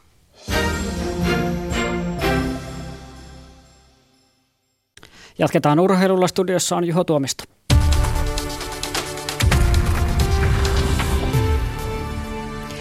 Alle 23-vuotiaiden maantiepyöräilyn MM-pronssimitalisti Jaakko Hänninen on tehnyt ammattilaissopimuksen La Mondiale ranskalaistalliin. Suomella ei ole ollut pyöräilijää World Tour-tasolla sen jälkeen, kun Jussi Veikkanen lopetti uransa vuonna 2015. Talli on maineikas. La Mondiale on voittanut tänä vuonna 14 kilpailua ja Tallin kärkipyöräilijä Romain Bardet otti MM-kisojen maantieajossa hopeaa. Naisten salibändin hallitsevan Suomen mestarin SB Proon valmentaja Karuselli on saanut tänään jatkoa. Seura on ilmoittanut, että viime keväänä nurmijärveläisjoukkueen päävalmentajaksi valittu Vesa Pulkkinen ei jatka tehtävässään ja hänen tilalleen tulee Sami Saarikoski. Myöskään Petri Tuominen ei jatka seuran valmentajana. SB Pro on tällä hetkellä sarjassa neljäntenä kolmen pisteen päässä liigaa johtavasta eräviikingeistä. SB Pro ryn puheenjohtaja Janne Raatikainen tuloksellisesti on, on mennyt ihan ok, ok pelejä voitettu, ei siinä, siinä mitään, mutta se yhteinen nyt ei, ei tässä, tässä tapauksessa löytynyt ihan, ihan valmennuksen joukkueen, joukkueen välillä niin, niin harjoittelussa kuin ottelussa. Ja, ja totta kai ne odotukset pelin kehittymisestä kauden aikana ei, ei nyt vastannut kyllä ihan, ihan odotusta, mitä kauden alussa asetettiin. Kuitenkin tavoitteet nyt ensimmäiseksi on, on tuossa Champions Cupissa, mikä, mikä on kuukauden, kuukauden päästä ja, ja, ja tota, jos pelin, pelin taso ei, ei tällä hetkellä ole sitä, millä sinne kannattaisi lähteä, niin, niin tota, jotain on tehtävä ennen kuin myöhäistä. Viime keväänä seura antoi lähtöpassit joukkueen mestaruuteen valmentaneelle Matti Kaipiolle heti mestaruusjuhlien jälkeen. Urheilijoiden syömisen ongelmista ja siihen liittyvästä vaikenemisen kulttuurista on puhuttu viime päivinä. Suomen olympiakomitean mukaan syömisestä pitää puhua avoimesti, mutta ongelma on se, että miten asiat otetaan esille. Joissakin tapauksissa painon pudottaminen voi olla oleellista vammariskin takia, mutta tällöin neuvoa pitää kysyä ammattilaiselta. Suomen olympiakomitean vastuulääkäri Maarit Valtosen mukaan asiasta ollaan yleisesti ottaen entistä valventuneempia. Maarit Valtonen siinä ei tarvi kovinkaan paljon sanoa, että, että tota, se menee aika syvälle ihon alle ja, ja, tota, ja saattaa olla, olla esimerkiksi, että, että joku huomauttaa, että ootpa sä urheilullisemman näköinen, joka ajatellaan niin kuin hyvinkin positiivisena kommenttina, mutta, mutta hyvin nopeasti sen ymmärtää, että, että tota, ää, tässä, tässä on niin kuin painon, painon ää, laskun kanssa tekemistä. Seuraavan kerran urheilua Radio Suomessa kello 21.02. Urheiluradion toimitti Juho Tuomisto kello 19.05. Hyvää tiistai-iltaa. Kuuntelet suoraa lähetystä. Meneillään 21 asti on Kysy Ylestä ilta. Haluan korostaa, että nyt on mahdollisuus kysyä ihan kaikesta Yleisradioon liittyvistä asioista, ei missään nimessä ainoastaan Radio Suomeen liittyvistä jutuista. Aikaakin on runsaat kaksi tuntia joten riittää vaikka vielä tässä vaiheessa alkaisit asiaa miettiä, niin ensin ehdit hyvin kysymyksesi laittaa. Voit soittaa meille 0203 17600. Puhelinnumero on tänne päin. Yle.fi kautta Radio Suomi. Viestistudioon, muista laittaa valinnaksi Radio Suomi. Ja kun kysyt, kysy heti siihen aluksi viestiin. Laita kysymyksesi ja jos tarvitset avata kysymystä sen jälkeen, niin olet vapaa kirjoittamaan. Mutta kysymys heti alkuun, silloin tulemme kaikki paljon helpommin ymmärretyksi. Viestisovellus WhatsApp numero on 0401455666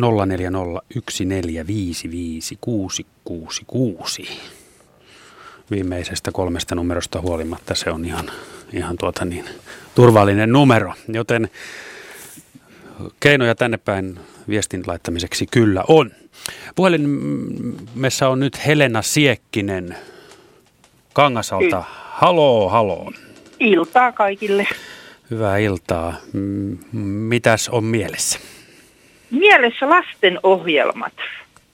Ainakaan Radio Suomesta niitä ei kuulu, kuuntelen nimittäin ihan kaiket päivät radioja. Olen kovasti kaivannut, että vielä 80-luvun lopulla tuli jonkun verran jotain lastenohjelmia ja vähän myöhemminkin. Ja vähän niin kuin harmittaa, että teillä tulee nyt sitten esimerkiksi tämä Raimo lauantai-aamupäivällä ja sunnuntai-aamuna. Taikka levylautakunta tulee kaksi kertaa lauantaina pienellä ajalla, niin Eikös tämmöisiä uusintoja voisi vähän karsia ja sinne lauantai- tai sunnuntai-aamuun voisi laittaa pikkasen jotain lasten musiikkia ja sitten vaikka jonkun kirjan luentaa. Koska eihän ne lapset opi kuuntelemaan radioa, jollei niille mitään ohjelmaa sieltä. Niin, ja jos on vaikka... Mistä te saatte uusia kuuntelijoita? Jos on pitkä bussi, juna, automatka mummolaan, niin voi, voi tota, kuunnella radiosta lasten voi kuunnella ihan kotonakin. Sekin on totta. Ismo Silvo on täällä ihan, haluaa päästä vastaamaan, että annetaan puheenvuoro Ismolle. Joo. Joo, kyllä Helena havaintosi on tosi, että, että radiossa ei juurikaan lasten ohjelmia ole ja tietysti se perussyy on se, että lapset eivät juuri näitä tällaisia radiokanavia kuuntele, joita Yleisradio tarjoaa.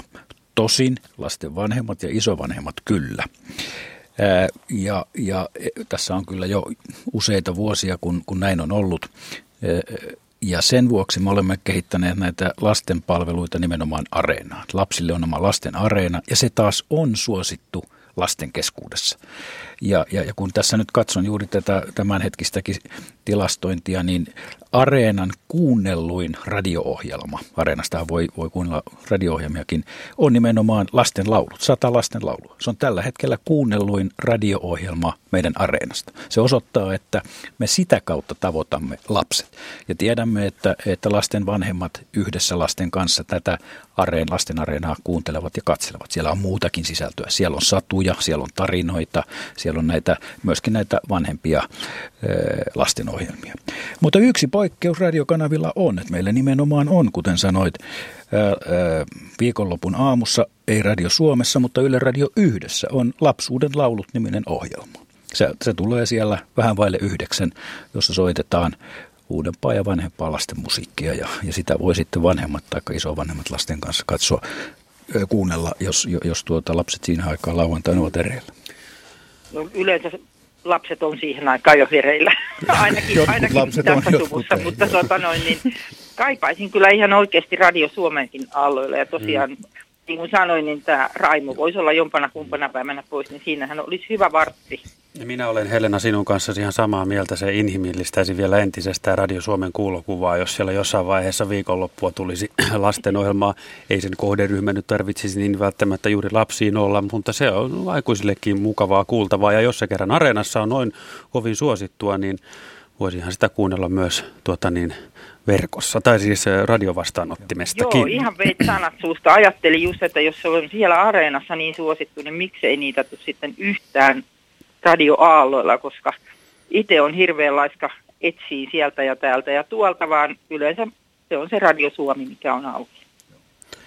Pannaan se korvan taakse ja, ja, ja katsotaan, että onko Radio Suomi parempi vaihtoehto kuin se Yle Ykkönen, jossa siis nyt on niitä lastenlauluja. Mä luulen, että se Radio Suomi voisi olla pikkasen parempi. että lapsiperheissä todennäköisesti mieluummin kuunnellaan Radio Suomea. Kun... Ja kun siellä tulee sitten taas Radio Suomessa jotain muuta mukavaa silloin vähän ennen mm. yhdeksää, niin ihan senkin takia. Ja oliko nyt muuten niin Ismo, että ra- tohtori Raimon ö, tekeminen jollain lailla muuttuu, Joo, että viikoittainen ohjelma loppuu? Kyllä, kyllä. Tohtori Raimohan on tullut muistaakseni vuodesta 2013 saakka. Ja, ja, ja nyt sitten on, on, on senkin aika tullut lopettaa näin massiivinen tuotanto. Mutta ra, tohtori Raimoa kuullaan kyllä vuoden mittaan erikoislähetyksinä, vuoden, jossakin erikoislähetyksinä, erikoispäivinä. Mutta si, si, se on se tavallinen tarina, että jotta voidaan tehdä taas jotain uutta, mm. niin, niin jotakin vanhaa on lopetettava ja kaikella on aikansa. Juuri kaikella näin. on aikansa. Se, mitä on joskus jäänyt lauantai-aamun ohjelmista kaipaan, niin oli tämä hupipupi, mikä tuli 80-luvun alkupuolella. Se on varmaan Oli niin loistavat tekijät. En osaa luvata, että löytyykö se elävästä arkistosta, mutta voi kokeilla. Ja niitä lastenohjelmia odotellessa, kiitos Helena soitosta. Niitä, hyvät, niitä odotellessa, kiitos. Hyvät, hyvät, hyvät illanjatkot Kangasalle. 020317600 puhelinnumero kysy Ylestä iltaan ja korostan edelleen, että, että kysykää, kysykää nyt kaikkia, mitä Yleen liittyy, ei, ei, ei pelkästään Radio Suomen asioita. Julkaisijohtaja Ismo Silvo tässä jo äsken olikin äänessä, mutta studiossa on myös Ylen toimitusjohtaja Merja Yläanttila, uutisten päätoimittaja Riikka Räisänen, etiikkapäällikkö Timo Huovinen edustaa Savonmaata ja vuorovaikutuksen päällikkö Sami Koivisto. Minä olen Markus Turunen kello 21 asti näiden asioiden parissa. Minäkin sattumalta edustan Savonmaata. Ja... no niin. Sukujuuret Savossa, että paljon savolaisia okay. studiossa. Unohtakaa mitä sanoin. Mutta olipa mukava kuulla Helenalta, että siellä on Radio Suomi tuntuu olevan päällä pitkin päivää ja ohjelmat tunnetaan ja kuunnellaan tarkkoin. Mutta meillä on täällä lisää kysymyksiä. Nimimerkki Maallikko kysyy tämmöistä, että kuinka monta ihmistä on keskimäärin yhden TV-lähetyksen taustalla? Paljonko ihmisiä tarvitaan, että sellainen TV-lähetys saadaan telkkariin? Nämä asiat varmaan vaihtelee aika paljon ohjelmien mukaan. Isma. No, äh, riippuu toki niin kuin sanoit televisio-ohjelmasta. Jos, jos katsoo vaikka tämmöisen laadukkaan draaman nimilistaa siellä ohjelman lopussa, niin siellä on kymmeniä ihmisiä. Ne on todella monen ihmisen ison työryhmän tulosta. M- mutta ei, ei, ei näitä televisio-ohjelmia, oikeastaan mitään televisio-ohjelmia ei tehdä yksin eikä kaksin, vaan kyllä siellä, siellä on toimittajia, on tuottajia, on, on tekniikkaa, että et vaikea sanoa mitään keskimääräistä lukua, mutta, mutta kymmeniä.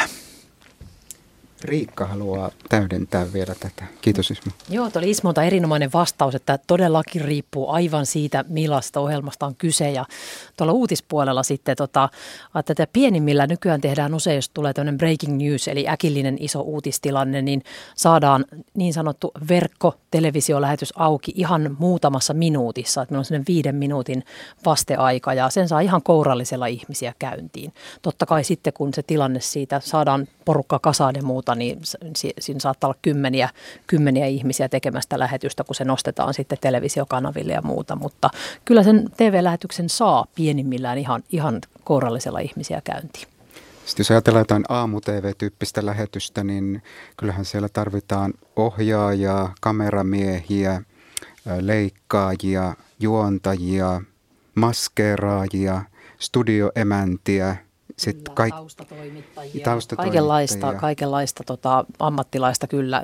Kyllä todellakin, että tota, semmoinen ison, no esimerkiksi se aamu lähetys on hyvä esimerkki siitä, että siinä tarvitaan todella, todella monen ammattikunnan edustajia. Että ihan tieteen tekijöitä, meillä on meteorologiakin talossa, jotka tulee sitten tota, sen sääennusteen sinne antamaan. Eli siinä on useamman eri ammattiryhmän porukan yhteistyöstä nimenomaan kyse. Että kyllä toi TVn tekeminen varsinkin, niin se ei ole koskaan yksilösuorittamista, vaan se on aina yhdessä tehtävää, porukalla tehtävää tiimityötä. Tiimityötä nimenomaan sellaista, että porukka hitsautuu yhteen. Että mä tiedän, että aamu TVn ohjaamossa ja porukassa on ihmisiä, jotka on saattaneet tehdä vuosikymmeniäkin sitä, sitä työtä. Joo, ja siinä he puhuvatkin niin kuin aamuperheestä, että siinä on, se on vähän niin kuin oma, oma perheensä se porukka, jotka siinä sitä lähetystä tekee.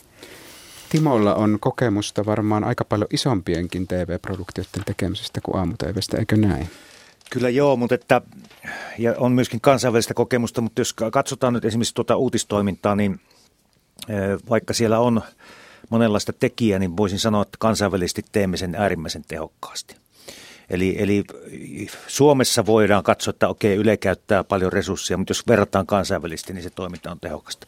No sitten jos mennään tämmöisiin isompiin tuotantoihin, niin – se henkilömäärä riippuu ihan siitä kameramäärästä, mitä, mitä sitten käytetään siihen tuotantoon. Ja sekin on osa laatua. Minä ymmärrän hyvin, että esimerkiksi kaupallisilla kanavilla, kun he tekevät jotakin peruspalvelusarjaa, niin siellä tuotantokustannukset on pyritty minimoimaan, mutta se näkyy sitten myöskin laadussa. Että, että jotakin hidastuksia ei pystytä sieltä näyttämään niin hyvin, koska ei ole hidastin tota, henkilöä siellä tekemässä niitä hidastuksia. Mutta ö, niissäkin kansainvälisissä tuotannossa voi sanoa, että tehdään se tehokkaasti. Viimeksi olin tekemässä Trump-Putin kansainvälistä televisiokuvaa ja, ja sen jälkeen esimerkiksi USA TV-puoli ihmetteli sitä, miten vähällä kameramäärällä tämä kansainvälinen kuva välitettiin maailmalle. Mutta sitten parhaimmillaan näissä isoissa kansainvälisissä tuotannoissa, kuten nyt vaikka Pyeongchangin hiidossa, joka Yle välitti maailmalle, siis sen kansainvälisen kuvan. Parhaimmillaan oli 55 kameraa pelkästään ulkona naisten 30 ja miesten 50 kilometrin aikana, jolloin se kokonaisväkimäärä on joku 120-130. Isossa yleisurheilutuotannossa olympialaisissa Riossa Rio teki siis välitti maailmalle sen, sen tuota, yleisurheilun, jossa oli mukana myöskin ruotsalaisia ja englantilaisia ja muita se kokonaisväkimäärä oli noin 180. Mutta tuota, tietysti siitä Yleisradio sai sitten korvauksen, että emme me tehneet sitä suomalaisten varoilla niitä. Riippuu ihan tuotannosta. Eli siis Ylen tuotannoille on oikeasti kansainvälistä kysyntää tämmöisissä kuin olympialaisissa? Kyllä joo. Säännöllisesti on tehty, kiitos meidän, meidän huippuohjaajien näitä, näitä tuotantoja, tuotantoja, mutta se on toinen juttu. Mutta se, tosiaan riippuu tämä, tämä tuotannon koko sieltä yhdestä henkilöstä aina 180 henkilöä. Riippuu siitä, mitä sillä tehdään ja muuta. En tunne niin paljon draamatuotantoja, mistä Ismo puhui, mutta, mutta tällä välillä. Ja, ja myöskin vähän siitä, että mitä sillä tavoitellaan, minkälaista laatua sillä tavoitellaan ja, ja, ja tota, mitä, mitä sillä halutaan. Merja kehitys kehittyy kuitenkin tässäkin, että on monenlaisia tilanteisiin on monenlaiset pelit ja vehkeet, että tässä tota, sitten voi tehdä myöskin suoraa lähetystä mobiilipuhelimen välityksellä, että kuva kulkee siitä ja se on ihan tarvittaessa televisiolähetyskelpoista ja verkossa ajettavaa ja, ja tota, se on, näin, näin, näin se toimii ja se toisaalta helpottaa tilanteita, kun mennään jonnekin paikkoihin, jossa ei, ei ole niin yksinkertaista löytää sitä, sitä lähetyssignaalia, niin puhelin, puhelin toimii ja pääsee lähelle ihmisiä. Hyvä konsti. Näetkö Merja siis tässä sellaisen kehityksen, että, että tuota, niin alettaisiin tehdä vähemmällä näitä tuotantoja? No kun sitä on vähän vaikea niin kuin soveltaa sitten, että on isoja, isoja tuotantoja, niin kuin vaikkapa RSOn konserttitaltiointi tai joku muu, jossa on tarpeen ääni, äänituotanto ja kaikki muukin mu, mukana viimeisen päälle. Ja sitten on tämmöisiä tilanteita, kun mennään vaikkapa jonnekin metsän keskelle tai jonnekin, jonnekin tuota, tiettymän taipaleen taakse tai muualle maailmalle, niin, niin, niin tota, löytyy sitten signaali, jonka kautta voi lähettää niitä kuvia. Ja sitähän nyt esimerkiksi meillä on alueella tarkoitus vähän lisätä, että saadaan ihmisiä enemmän vielä kentälle. Lähelle ja läsnä, niin kuin meillä tavoite kuuluu. Ja varsinkin esimerkiksi äkillisissä uutistilanteissa, jos toimittaja sattuu paikalle, niin kyllähän se kuva, vaikka se olisi minkälaisella nimenomaan omalla kännykällä otettu, niin se on hyvin arvokas se, se ensikuva ja sellainen, että siinä ei paljon HD-tekniikalla ole merkitystä, että jos sen saa hyvin omalla kännykällä tartioitua, niin se on ihan yhtä arvokas väline. tilanteessa tosi nimenomaan lisäarvoon. Kyllä, nimenomaan, että ennen kuin on raskas kalusto saatu paikalle, niin, niin kyllähän se on tosi arvokasta, että se on kevyellä laitteella saada nopeasti. Kyllä. Ehkä Ruokolahden leijonakin olisi löydetty, jos olisi Tämä yleistrendi yleisradioon suhtautumisessa ehkä on se, se kuitenkin aikana, jolloin meillä tätä kuvaa tulee paljon, on somemaailmaa ja on, on, on tuota yksittäistä kansalaista, jotka sinne postaavat kaikenlaista videota, hyvää ja huonoa, niin, niin se odotus yleisradioon on se, että me teemme sitten kuvan ja äänen laadukkaasti. Ja, ja se on se yleis, yle, yleisodotus meiltä ja, ja, ja tuota, se, se on hyvä pitää mielessä. 0203176600 on puhelinnumero Kysy Ylestä iltaan. Meillä on nyt linjalla Sirkka Hegström. Halo. No halo. Joo, ole hyvä. Minkälainen asia teillä on? Ja mä sanoin, sanoin tuossa puhelimen vastanneelle henkilölle, että, että aiheeni on ikärasismi hieman sitaateissa – mutta kuitenkin. Ja ihan ensimmäiseksi niin semmoinen tyypillinen asia, että nykypäivänä aika usein on näköjään päiväohjelmienkin tekijät ruvennut pyytämään, että ottakaa kantaa ja kertokaa mielipiteenne ja niin päin pois. Ja sitä mielipidettä pyydetään nimenomaan WhatsAppin välityksellä. Et miksi tuo vanha hyvä tekstiviesti ei kelpaa? Se on mun ensimmäinen kysymykseni. Aloitetaanko siis siitä? No aloitetaan siitä, koska Selvä. se on, poikkeuksen tässä tekee kyllä Paavo Häikiö iltapäivällä. Ai niin, hänkään ei kyllä tekstiviestiä suosittele, mutta hänelle voi soittaa. Joo, äh, Paavo Häikiö juontaa Yle Helsingin alueen Joo, radio ilta. Joo, kaikki eivät sitä tiedä. Tämä kuuluu koko Suomessa tämä lähetys, mutta tuota, niin, no minulla tulee ensimmäisenä mieleen se, että tekstiviestin kirjasin määrä on rajattu ja tuota, niin, niin muilla välineillä voi kirjoittaa laajempia viestejä, mutta tämä nyt oli vain ihan ensimmäinen ajatus, mikä tuli, mulla tuli mieleen. Ismo. No tekstiviestihän tulee johonkin puhelimeen ja, ja jos ajatellaan, että studiossa on toimittaja, joka, joka ei voi yhtä puhelinta seurata ja, ja, ja, ja saa sitten koot, mieluumminkin kootusti näitä, näitä viestejä, niin silloin tällaiset WhatsAppit ja sähköpostit on ehkä parempia keinoja. En tiedä, onko meillä nyt sitten ehdoton kielto, ettei tekstiviestillä saa lähettää palautetta, jos on puhelinnumero tiedossa, johon niitä tekstiviestejä voi lähettää. Saa meille lähettää edelleen postikortillakin saa lähettää palautetta. Joo, mutta se nyt ei tuommoisessa lähetyksessä, ei se lähetyksen sovi. 10, 10 minuutin tai 5 minuutin sijaan, mm. sijaan kysytään sitä, niin se ei tule kysymykseen. Mutta tuota, silloin kun nimenomaan pyydetään tämmöistä, tämmöistä niin kuin kannanottoa, niin – sehän pudottaa semmoisen kolmannes, kolmanneksen kuuntelijoista, jos ei peräti, peräti enemmänkin. Ja musta se ei ole oikein.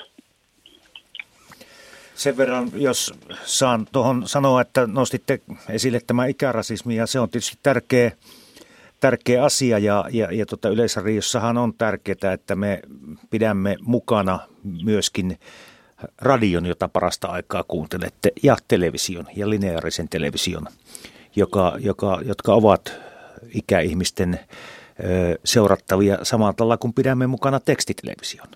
Eli, eli tällä tavalla yritämme, yritämme tätä kautta palvella myöskin iäkkäämpiä kuulijoita ja katselijoita, mutta samalla yritämme opettaa heitä käyttämään näitä uusia välineitä. Tässähän meillä on ollut kampanja päällä ja muuta. Ja samalla kun sanon tämän, niin ymmärrän, että kaikki eivät niitä halua opetella ja muita, muuta, mutta, mutta tämä on hyvin moni, monitahoinen asia. Jääkö, jääkö, jääkö, sinulta Sirkka viestejä, lähet, jääkö sinulta Sirkka viestejä lähettämättä sen vuoksi, että et voi lähettää tekstiviestejä ohjelmiin? Ihan varmasti jää. Aivan, joo. Mä mielelläni ottaisin, ottaisin kantaa, mutta että, että kun ei ole sitä Whatsappia, niin ei ole sitä Whatsappia. Minä kyllä kykenisin sitä käyttämään – mutta mä, mä, mulla oli jopa älypuhelin tuossa kolme kuukautta käytössäni, mutta totesin, että tämä tavallinen puhelin on huomattavasti parempi puhumisen kannalta. Mm-hmm. No niin, no nyt, nyt jos ette voi viestejä laittaa, niin toivotaan, että ainakin voisi lähetyksiin soittaa. O, oliko vielä jotain tähän ikärasismiin liittyen, äh, Sirkka? No äh, lähinnä äh, sitten tuo musiikkikysymys, jota tuossa nyt on käsiteltykin jo useampaan otteeseen. Et tuota, mä ihmettelin kovasti, kun mä kuulin, että soitettava musiikki on, että 40 prosenttia on vanhempaa kuin 80-luku tai sitä ennen. Et tulisi mieleen, että jonkun pitäisi kyllä kertoa, missä ihmeen ohjelmissa soitetaan vanhempaa musiikkia, paitsi nyt äh, Tarja Närhen äh, sekahaussa. Sen mä tiedän, mutta että muuta mä en äkkipäätä en kyllä huomaa, että missä sitä vanhempaa musiikkia olisi. Ismo. Kyllähän niitä on muissakin. Tarja Närhin sekahaku on tietysti ehkä tunnetuimpia näistä, mutta Tarjahan soittaa myös musiikkia sunnuntai aamussa Iskemän radiossa. Kyllä popradiossakin soi sitä onnen sävelessä lauantai aamulla. Meillä on näitä myöhäisemmän illan erityis, erityismusiikkiohjelmia Toiveiden yötä. On erilaista kadonneen me, levyn metsästäjä. Että kyllä niitä tosiasiassa on. Suomi soi lähetyksessä. Suomi soi lähetyksessä on. Ja haluan sanoa tähän vielä oman suosikkiohjelman, jossa tulee myös vanhempaa musiikkia Yle Ykköseltä Muistojen Boulevardin. Joo, joka arkiaamu 90 tuota, niin, tulee sitä, että et kyllä se pitää paikkansa ja sitä löytyy. Kiitos Sirkka soitosta. Oliko, oliko tuo 40 prosenttia, koskiko se kaikkia? Radio Suomen. Se koski Radio Suomen, Suomen Radio- kaikkia vuoden Radio aikana Suomen. soitettavaa musiikkia. Hämmästy, hämmästyttävää, että se on niin iso luku, mutta, mutta tuota noin, niin täytyy nyt uskoa sitten. Joo, kiitos Sirkka soitosta. Hyvää illanjatkoa Jäppä Kuulolle 020317600 on puhelinnumero. Timo, mainitsit äsken tekstitvn. Kyllä. Tässä isossa ennakkoon tulleessa pumaskassa kysyttiin, että kai tekstitv säilyy. Onko tota niin, te- tekstitvn tulevaisuudesta minkälaisia ti- tietoja? Jatkuu niin kuin ennenkin vai? TV on, miten se sanoisi, höyrykone, joka, jo- joka toimii ja toistaiseksi sitä jatketaan. Teksti-TVhän on, on niin kuin helppokäyttöinen ja, ja monilla on, on, on niin vakiintunut tottumus hakea sieltä tietyt uutiset tai urheilutulokset. Ja, ja viimeisen tutkimuksen mukaan se viikossa tavoittaa noin 700 000, 800 000 suomalaista, että kyllä se on iso media. Mutta kyllähän se tietysti pikkuhiljaa, sekin häipyy joskus, joskus tuota, menneisyyteen, mutta näillä näkymin ei lähiaikoina. Mä itse, mä oon tullut tekstiteven kautta Yleen töihin kymmenen vuotta sitten ja silloin jo arveltiin, että kyllä tämä kuolee, mutta ei se mihinkään kuole, koska ihmiset rakastaa sitä palvelua. Ja se on hauska katsoa täällä yleensä, kun kävelee näiden studioiden ja lähe- lähetysyksiköiden ohitse, niin kaikki, kaikilla toimittajilla pyörii tekstitelevisio aina siinä nenän edessä. Televisioruutu ja tekstitelevisio, että on se vaan kumman tärkeä tietolähde myös ammattilaisille. Kyllä, eli kysyjälle vastattakoon, että tekstitv ei ole menossa mihinkään. Mitäs meillä Sami nyt on seuraavaksi? Onko sinulla siinä Meillä joku on sopivasti täällä- katsottuna? Meillä on täällä kysymys Ylivieskasta. Jorma Pylväs on kirjoittanut meille Ylen vaatemenoista. Tämä on itse asiassa sellainen aihe, jota kysytään yllättävänkin paljon meiltä ihan säännönmukaisesti. Vakio palautekysymys. Öm, onko meillä selvyyttä siitä, että paljonko meillä käytetään vaatteisiin rahaa ja onko ylipäätään niin kuin niiden ihmisten, jotka meille televisiossa esiintyy, onko ne omissa vaatteissaan vai ostetaanko me veronmaksajien rahoilla heille hynttyyt? Tämä on kyllä hirveän hyvä kysymys ja tätä kysytään yllättävän usein. Niin sanottu ulkojournalistinen kysymys, mutta kovin kiinnostava sellainen. Meillä on hyvin paljon tota, ruutukasvoja, jotka työkseen, työkseen esiintyvät. Ja tota, kyllähän se on tärkeää, että he on siistejä ja edustavia ja jopa tyylikkäitä siinä sitten. Se on yleisön kunnioittamista ja ja kyllä se on meidän mielestä kohtuullista, että he saa osan vaatteistansa työnantajan kustantamana. Eli, eli meillä, siis mä osaan vastata tuon uutis- ja ajankohtaispuolen puolen asioista, että, että meidän ruutukasvot saa sellaisen muutaman satasen, satasen vaaterahaa niin sanotusti per kausi keväällä ja syksyllä ja voivat sillä sitten ostaa mieleisiään television tyyliin sopivia sopivia esiintymisvaatteita. Ja sen lisäksi he käyttää sitten ihan omia vaatteitansa ja meillä on myös iso puvusto talossa, josta voi lainata tarvittaessa sitten erilaisia esiintymisasuja. Esimerkiksi kun on joku linnan juhlat, joka on valtavan iso ja juhlava lähetys, jossa täytyy pukeutua frakkiin ja iltapukuun, niin olisi olisi vähän kohtuutonta ajatella, että työtehtäviä varten joutuisi ostamaan tämmöisen hyvinkin kalliin asun, niin kyllä näitä sitten meidän ammattilaiset tuolta puvustosta lainaa ja ne heidän mittoihinsa sitten sovitetaan. Ja itse asiassa tätä raha-asiaakin ihan laskeskelin tuossa yhden meidän budjetti-ihmisen kanssa tänään, kun tiesin, että tästä tuli kysymys, niin kuulemma semmoinen 10 000 euroa vuodessa menee uutis- ja ajankohtaistoiminnan kaikkien TV-ohjelmien televisiokasvojen vaatteisiin. Eli se on sen, kun se sitten jakaa tota kuukausille, niin kyllä se on alle, alle tonni kuukaudessa sitten tota kaikkiansa, että varsin kohtuullisesti käytetään veronmaksajien rahoja tähän asiaan. Muutama euro per henkilö, jos sen laskee sille tasolle. No Vai jos se sillä tavalla laskee, joo. Jos ajattelee, että siis kaikkinensa niin kuin, joo.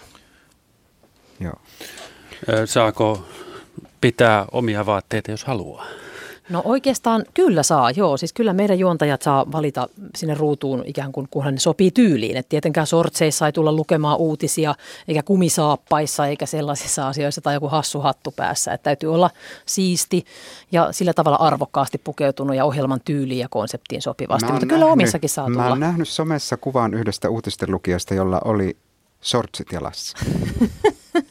Siellä, no siellä pömpelin takana. Aivan, mutta nykyään he kävelee siihen, niin siinä kyllä näkisi. Ne sortsit kyllä aika ikävää kyllä, jos tota, niin säärikarvat vilahtaa uutislähetyksessä, että eikä se ei sinne sovi. Tietysti kesällä on sitten esimerkiksi aamu-TV ulkona, ulkona meille usein, ja siellä hyvinkin rentoa pukeutumista sitten sallitaan, että, että se on vähän toinen juttu, mutta kyllä tämmöisessä niin kuin, ikään kuin uutislähetyksissä esimerkiksi, niin aika sellaista niin kuin, sellaista asiallista tyyliä suositaan kuitenkin, kun siinä on, se on ihan luotettavuusasiakin. Mutta täällä radiostudiossa, kato Markuksiakin tuossa teepaidassa on, että kun radiossahan se paita ei näy, niin oikein passelit vaatteet on. Ja itselläkin täällä farkuissa ollaan ja maihin kengissä, niin tota, kun ei TV-ruudussa tarvi olla. Ja omilla rahoilla, palkkarahoilla. No niin, hyvä. Tapani soittelee äh, Espoosta. Halo Tapani. Halo, halo. Halo, halo. No niin, linjalla ollaan ja hyvin kuuluu. Minkälainen asia sinulla? No joo, oikeastaan mulla oli semmoinen positiivinenkin palaute, kun mä seuraan tuota aamusena tätä teidän, mikä se on puhelimessa täällä, uutis, semmoinen... Uutisvahti. Mikä sen nimi on? Se, uutisvahti, joo, aivan oikein. Niin siinä tota, oli yllätty se, se eilen, kun oli uutinen siitä, kuinka toi ää, oli eron työtehtävästään yllättäen tämä PAMin ää, nais, naispuolinen puheenjohtaja, että mikä hän onkaan, niin tätä, se oli hyvä uutinen. Mä yllätyin siitä palautteesta, mitä siellä oli sitten ihmiset kirjoittanut. Siellä oli sellainen niin kuin, aikamoinen viharyöppy sitä kohtaan, että mitenkä Yle niin kuin jotenkin painotetusti on aina tämmöisten niin kuin, niin kuin ammattiyhdistysliikeasioita käsitellään näin suurella, suurella volyymilla ja sitten tämmöiset niin sanotusti toisen puolen asiat jätetään, jätetään tuota vähemmälle. Ja sitten mä en oikeastaan niin kuin mitään muuta voi sanoa, kun mä itse kun on aika kriittinen uutisten suhteen. 72 vuotta elämässäni kuunnellut uutisia, niin tota, Yle on niin mun mielestä niin kuin ehdottoman tärkeä väline, että tämmöinen, tämmöisessä yhteiskunnassa voi niin kuin kävellä, että, että mä tuossa luin yhden aikakauslehden kolumnista, missä ministeritason, tällä hetkellä ministeritason henkilö vain mainitsi, että Yle voisi lopettaa kokonaan, koska kaupallisilta kanavalta tulee niin paljon hyvää ohjelmaa, että ei Yle enää, enää tarvita. Niin mä voi jotenkin tuli mieleen, että joo, että meillä on tässä aika lähinaapurustossa on maita, jossa hallituksen taholta käsitellään se, mitkä asiat on niin kuin, ää, aktuelle ja, ja, ja mistä, miten, miten niitä esitetään. Että siinä mielessä olen hyvin luottavainen, että yleensä toimitaan niin kuin siellä toimitaan, että asiat on esillä ja aika arkoihinkin asioihin, esimerkiksi tähän omaan toimintaan tämän Atte sen toimituspäällikön kohdalla, niin kyllähän Yle sen Tapani, avasi aika... Tapani, kuuletko, Tapani, anteeksi, kuuletko minua? Joo.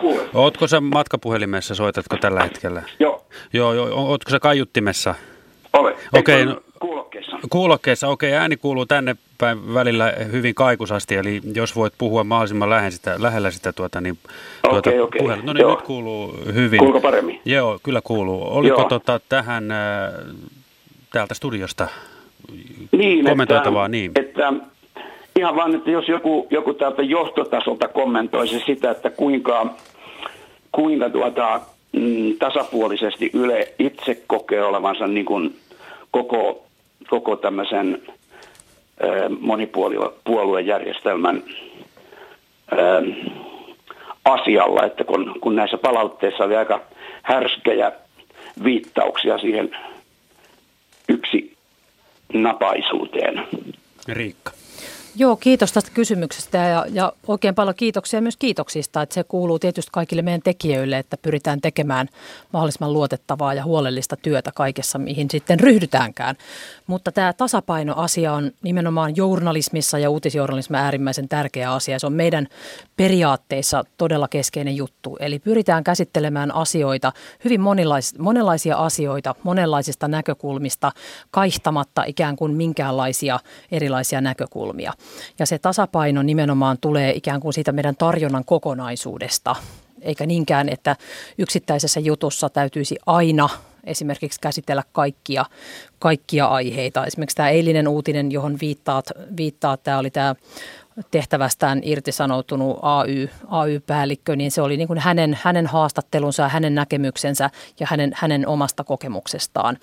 Ja totta kai sitten meillä on vastaavia juttuja myös esimerkiksi yrittäjien kokemuksista, työnantajien kokemuksista ja muista. Ja se kokonaisuus on se, mikä ratkaisee.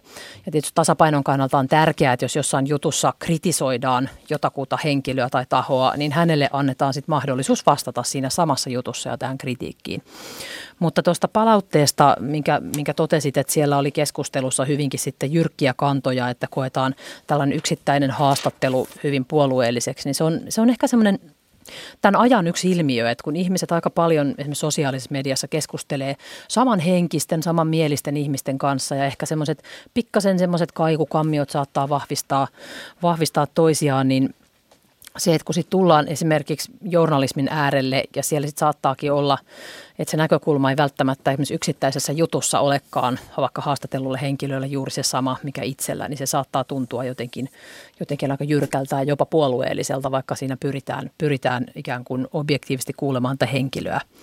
Ja, tota, ja se on jännä, että jostain, jostain jutuista saattaa tulla yksittäinen juttu, jos on kuultu esimerkiksi jostain poliittisesta kysymyksestä useita eri näkökulmia, useita eri kommentteja, niin saattaa tulla palautetta, että siis sekä oikealta että vasemmalta, että ikään kuin ollaan puolueellisia, kun sinne jutussa on ylipäätään kuultu niitä toisia tahoja. Että kyllä se pyrkimys on kovasti semmoiseen balanssiin ja tasapuolisuuteen, mutta ennen kaikkea se, että se kokonaisuus, arjonnan kokonaisuus on, on, on tasapainoinen. Ja kyllä me tätä aika itse kriittisesti myös tarkkaillaan, että, että, että keskustellaan meidän valinnoista ja se, että oltiinko me balanssissa, menikö, menikö niin kuin Strömsössä vai onko betraamista ja ja tämä on minusta hirveän tärkeä asia, että, että sitä itsekriittistä keskustelua käydään joka päivä täällä talon sisällä. Joo, mä tota, ihan sen vaan tuossa aikaisemmin joku mainitsi siitä suomalaisten hyvästä median lukutaidosta, että mä pidän itseäni aika median pitkä, pitkäaikaisen kokemuksen vuoksi. Ja tuota, mä näen täällä niin kuin moni, juuri tämmöistä monipuolista asioiden käsittelyä ja ymmärrän myöskin sen, että silloin kun yhtä, yhdestä ihmisestä tehdään haastattelu, niin totta kai se tehdään siitä yhdestä ihmisestä. Että mä en tuntisi tarvetta, on se sitten minkä puolen ihminen hyvänsä, niin joka pääsee kertomaan omasta, omista valinnoistaan ja kuitenkin yhteiskunnallisesti merkittävä henkilö, niin tota, että mä pidän sitä tärkeänä, että näitä on näitä juttuja. Ja toisaalta toivoisin, että sitä medialukutaitoa ei vaan oletettaisi, että se on hyvä, vaan että se olisi niin kuin, se medialukutaito olisi monipuolista ihmisillä, että medioita, medioissa on monia eri tasoja ja puolia. Merja ja Ismo. Joo, kiitoksia Tapani. Tässä oli todella hyviä, hyviä tota, ajatuksia, mitä, mihin, mihin, mihin tätä puheenvuoroasi tässä päätit ja, ja kiitoksia todellakin näistä, näistä näkemyksistä. Se on, mä voin sanoa tässä, kun mulla vielä on suhteellisen tuoreessa muistissa toi kaupallisen median puolella palveleminen. Mä olin 17 vuotta ja yli, ylikin vastaavana päätoimittajana tuolla naapuri, naapurissa tien toisella puolella MTV-uutisissa. Ja voin kyllä sanoa, kun siitä sitten vielä sen päälle olin kymmen, yli 10 vuotta politiikan toimittaja eduskunnassa ja tein vaaliohjelmia, niin voin kyllä sanoa, että tästä samanlaista palautetta tulee ihan tasaisesti kaikkiin mediataloihin ja en ole siitä sen palautteen sävystä tai määrästä sillä tavalla täällä Yleisradiossa yhtään huolissani, että se oli hyvin samantyyppistä tuolla kaupallisen median puolella. Mutta se, mikä tähän, tota, tähän aikaan ehkä liittyy jotenkin jännällä tavalla, on tämmöinen tietynlainen identiteettipolitiikka ja tämmöinen, äh, niin kuin, että ihmiset äh, miettii näitä asioita hirveän voimakkaasti, ei pelkästään niin kuin vain jonkun puolueen näkökulmasta, vaan hyvin paljon siitä, että minkälainen on se oma elämänpiiri, harrastukset, äh, kiinnostuksen kohteet ja koko se niin kuin tavallaan maailma, jossa eletään. Ja se, se aika paljon niin kuin rajaa sitä, että mistä ihmiset, mitä he haluavat kuulla ja mitä mieltä he mistäkin ovat. Ja musta se, tulee olemaan aika haastava asia tässä niin kuin demokratiassa jatkossa, että miten me, miten me niin kuin sillä tavalla suhtaudutaan näihin, näihin tuleviin ja jakolinjoihin yhteiskunnassa. Ja se johtaa tämmöiseen monimuotoiseen, aika monenlaiseen polarisointiin kylläkin yhteiskunnassa. Ja ehkä voisi sanoa jopa niin, että tämmöistä mielensä pahoittamista, jota tuolta sosiaalisen median puolelta niin kuin löytää, niin sitä on vähän valunut tänne laatumedian puolellekin samalla tavalla. Ja halutaan nähdä niin kuin asiat hirveän voimakkaasti sen oman itsen kautta, eikä, eikä kovin paljon niin kuin tämän kokonaisuuden, suomalaisen yhteiskunnan kokonaisuuden kautta. Ja siinä on mun mielestä sillä isoille meille media, mediassa, niin, kuin, niin täällä Yleisradiossa kuin kaupallisella puolella paljon tehtävää näiden asioiden käsittelyssä jatkossa. Jos mä hiukan lavennan vielä tätä, tätä tärkeää kysymystä ja perspektiiviä tasapuolisuudesta ja siitä, että kenen asia, onko yleisöllä jonkun asialla ja näkyykö tietty näkökulma, niin, niin siinä on tietysti journalistiset ratkaisut tärkeitä ja miten me journalistisissa ohjelmissa asioita käsitellään, mutta myöskin koko se Yleisradion tarjonnan monipuolisuus. Että kerrommeko me yli malkaan sellaisia tarinoita sillä tavalla, jotka ihmiset kokee omakseen, että Yleisradio on heidän mediansa ja, ja, ja, ja tämä ikään kuin luotettavuus ja, ja Yleisradion ö, ikään kuin tasapuolisuuskokemus syntyy myöskin näistä asioista. Ei pelkästään jostakin uutisohjelmasta, ajankohtaisohjelmasta, vaan laajemmin niistä, jopa draamasta ja, ja, ja niistä aihepiireistä, joita me täällä ylimalkaan käsitellään. Ja jopa niistä kysymyksistä tänään on käsitelty liittyen musiikkiin. Kenen musiikkia soitamme? Joo, tämä on tota, tärkeä juttu. Ihan, ihan tota, ainakin itse haluan lopuksi vaan sanoa sen, että mä pidän Yleä ehdottoman tärkeänä ja mä maksan mielelläni Yle-veroa. Kiitos. Koska mä saan sille vastinetta. Kiitos, kiitos. kiitos Tapani Kiitos. näistä sanoista ja hyvät illanjatkot Espooseen. 020317600 on puhelinnumero. Me otamme kohta tuota niin, ö, ö, lisää asioita täältä studiosta käsittelyyn, mutta linjalla on nyt ollut jo ö, Dimi Vihdistä. Otetaan Dimi lähetykseen. Halo, halo. Kuuleeko Vihti? Kuulee jo. Dimidukas Vihdistä. Morjes. Teho, tehoston äänitteet. Kerro lisää. Joo. Semmoista mä olisin kysynyt mun isoisä Reino Korpio aikoinaan perusti vuonna 1957 erikoistuotannon Yleen, joka sitten äh, tunnettiin nimellä Tehosto. Ja tota, mä nyt tiedän, että siellä on digitoitu nyt kaikki äänitteet ja indeksoitu ja se on viety loppuun ja viimeinen tehoston työntekijä, joka oli vielä siinä samassa tiimissä, niin jäi eläkkeelle tuossa joku aika sitten. Niin mun kysymys on se, että Jungerin aikana saatiin alulle semmoinen hanke, että nämä saataisiin niin yleiseen jakeluun nämä tehosteet. Siellä on ainakin kymmeniä tuhansia tehosteita, ellei enemmän. Ja tota, siitähän on mahdollista tehdä tämmöinen niin kuin common, Creative Common License-jakelu, jolloin copyrightit ei siirtyisi, mutta ne voisi olla tällaisessa niin kuin vapaassa käytössä. Niin onko tämmöinen hanke mahdollinen niin kuin saattaa uudelleen käyntiin? No, ö, olet tosiaan ihan oikean asian äärellä, että meillä on tehostossa tällaista Ylen arki, arkistoaineistoa ja, ja, ja tuota nyt se on siis monenlaista, on äänitehosteita, sitten siellä on myöskin valokuvia, videoklippejä, joita me olemme saattaneet juuri tämmöisen common licensin avulla tai, tai nojalla vapaaseen käyttöön. Nyt en ihan tähän hataan pysty sanomaan, että onko se koko tehosto vai vain osa siitä, mutta tällä hetkellä osa siitä ainakin on auki common, common licensin perusteella. Okei, sitten oli tämmöinen web-sivu rakenteella ja se sivu on vieläkin raakineena webissä näkyvissä, mutta tota, onko tämmöistä portaalia, mistä näitä niin kuin saa sitten ladattua vai onko se jotenkin eri, erillisestä pyynnöstä Ylelle, kun niitä saa? Ää, nyt en osaa ihan tältä istuimelta sanoa, että miten se toimii. Luultavasti siihen täytyy suostua siihen, siihen common license niin periaatteisiin, että ne saa. Okei. Okay. No niin, selvä. Tässä tämä mun kysymys oli. Kiitos Dimi Soitosta, kiitos Dimi Soitosta ja tuota, niin vihtiin hyvät illanjatkot myös. No niin, kiitos Moi. teille kanssa. Kiitos Dimit. Edellinen soittaja mainitsi siinä lopussa kiitokset Ylelle ja otti esiin Yle-veron. Tämä on semmoinen asia, jota kysytään meiltä paljon. Voisi sanoa, että jos vetää yhteen kaikkea meidän palautetta, niin kaikista yleisin peruste toiveelle tai kritiikillekin, mitä ihmiset esittyy, esittää, liittyy tavalla tai toisella veroon. Mä maksan sun palkan, mä haluan vastinetta rahoilleni. Mitä te sanoisitte tästä rahoitusratkaisusta? Onko se ollut hyvä asia, huono asia? Sitä on nyt viisi vuotta täällä ö, eletty. Merja.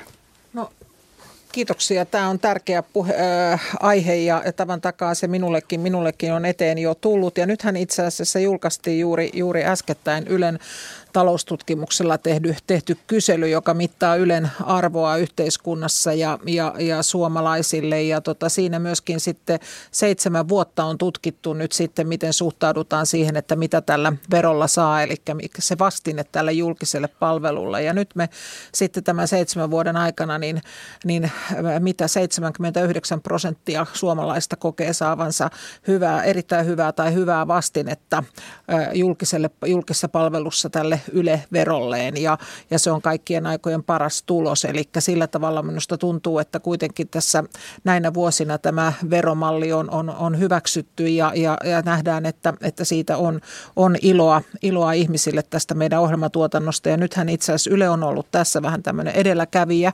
yleisradioyhtiöissä maailmalla ja nyt juuri kuulimme, että Ruotsi on siirtymässä vastaavanlaiseen käytäntöön ensi vuoden alusta ja myös muualla, muualla tätä, tätä aika tavalla tavalla harkitaan ja nämä Suomen esimerkit on tässä ollut sitten tietysti kannustavana, kannustavana keinona ratkaisuna. Ja, ja sitten kun mä ajattelen tätä ylipäätänsä tätä yleveroa, että siellähän on aika paljon sieltä, sieltä tota pienituloisemmat on vapautettu, vapautettu tästä verosta ja, ja maksimissaan se on vuodessa 160, voi olla noin 160 euroa, että kyllä mä nyt sitten kuitenkin ajattelen, että näin tässä sanottuna kehtaan ehkä nyt ääneen, ääneen sanoa, että kyllä sillä aika paljon tätä ohjelmaa saa, kun tulee kaikki televisio-ohjelmat, koko areenapalvelu, monta radiokanavaa ja meidän kaikki verkkotoiminta uutisvahteineen ja muuta. Ja täällä ylläpidetään valmiuksia sitten, jos jotain ihmeellistä tässä maailmassa tapahtuu, niin täältä tulee tuolta maanalaista studioista kyllä lähetystä ja radiot hoituu ja ollaan kriisivalmiudessa ja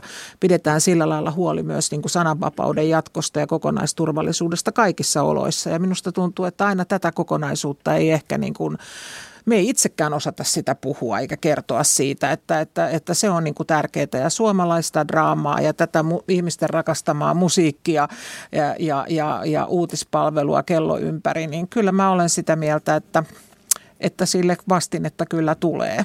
Mun on Merja pakko kysyä yleisön puolesta sulta, koska sä oot tullut kaupalliselta puolelta mm. meille. Onko sun näkemys tästä asiasta muuttunut? Ei ole muuttunut tämä on semmoinen juttu, että multa on sitä kysytty, että onko mä vaihtanut, niin kuin, äh, tota, kääntänyt takkia ja nuttua nurin tässä niin kuin muutamassa viikossa, niin näin ei ole kyllä ollut. Että mä olen aina niin kuin nähnyt sen, että Suomessa tarvitaan niin kuin vahvaa ja hyvä, hyvin toimivaa julkista palvelua ja sitä sitten rinnalla myöskin hyvää luotettavaa kaupallista mediaa ja he tarvitsevat toisiansa. Se on moniarvosta ja riippumatonta sananvapautta Suomessa edistävää ja, ja sillä tavalla roolia on molemmille ja, ja, tota, ja mä en ole mä en ole koskaan uskonut, että, että sillä olisi suoraa merkitystä siihen, että miten kaupallinen media Suomessa pärjää, mikä on Ylen koko. On hyvä, että me ei, ei me saada niin kuin rohmuta meidän niin kuin osuuksia eikä ruveta sotkemaan markkinoita. Että pitää olla niin kuin rehti ja hyvä kilpailu ja sille mahdollisuuksia ja näitähän tässä on nyt niin kuin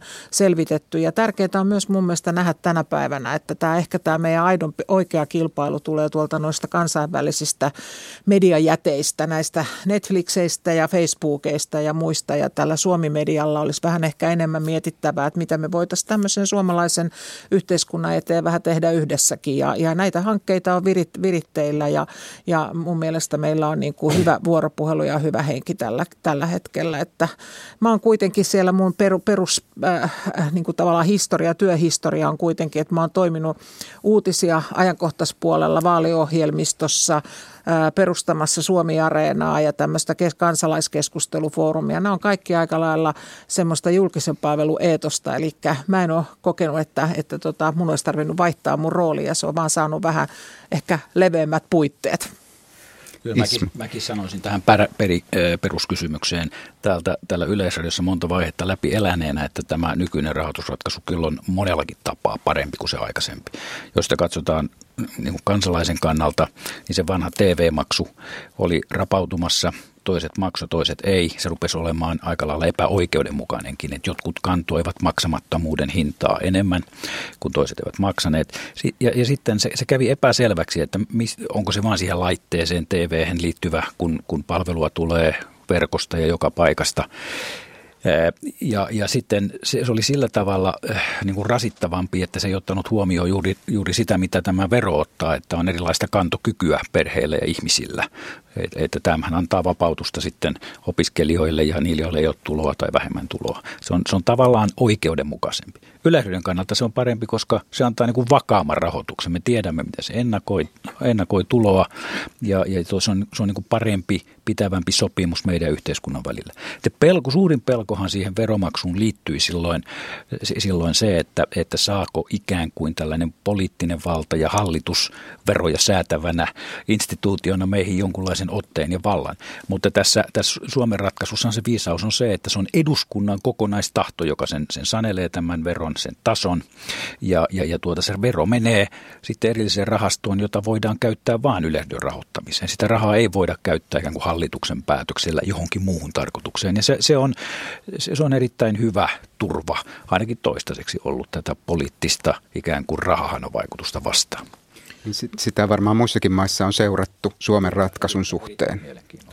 Joo, ja mä oikeastaan tähän haluaisin vielä sanoa sen verran, että, että tota, tässähän oli nyt muutama vuosi, viitisen vuotta, kun tätä niin sanottua indeksikorotusta tähän, tähän, tähän yleveroon ei tullut, joka on noin raskennallisesti tarkoittanut noin 50 miljoonan säästöä Yleisradion toimintaa vuosina 14 ja 18. Ja tota, miten se on täällä kerätty, niin siinä on kyllä tehty, tehty todella töitä, eli on, on, on luovuttu isosta pajasta ja on, on tiivistetty kiinteistöä kiinteistöä ja, ja, ja olemista täällä, että seinistä on siirretty rahaa sisältöjen tekemiseen ja valitettavasti on sitten myös hiukan jouduttu YT-neuvottelujen kautta irtisanomaankin henkilöstöä 400 vähemmän kuin vuonna 2014 ja, ja sitten on myöskin ihan, ihan äh, tota, sovitusti ostettu ohjelmistoa ja palveluja noin 60 miljoonalla eurolla muilta kotimaisilta tuotantoyhtiöiltä ja palveluntuottajilta ja sillä tavalla vaikutetaan aika paljon paljon siihen, miten tämä koko luovan alan ekosysteemi Suomessa voi. Ja, ja, ja, ja sillä se on myöskin ollut yksi, yksi osa, jonka Yleisradio on mun mielestä aika hienosti niin kuin lähtenyt toteuttamaan tässä. Timo. Jos katsoo tätä asiaa vielä niin kuin isosta eurooppalaisesta näkökulmasta, niin ensinnäkin Suomi on hyvinvointivaltio, sivistysvaltio ja mä olen siitä hirveän ylpeä. Ja sivistysvaltio, hyvinvointivaltio on eurooppalaisittain kuuluu julkinen palvelu.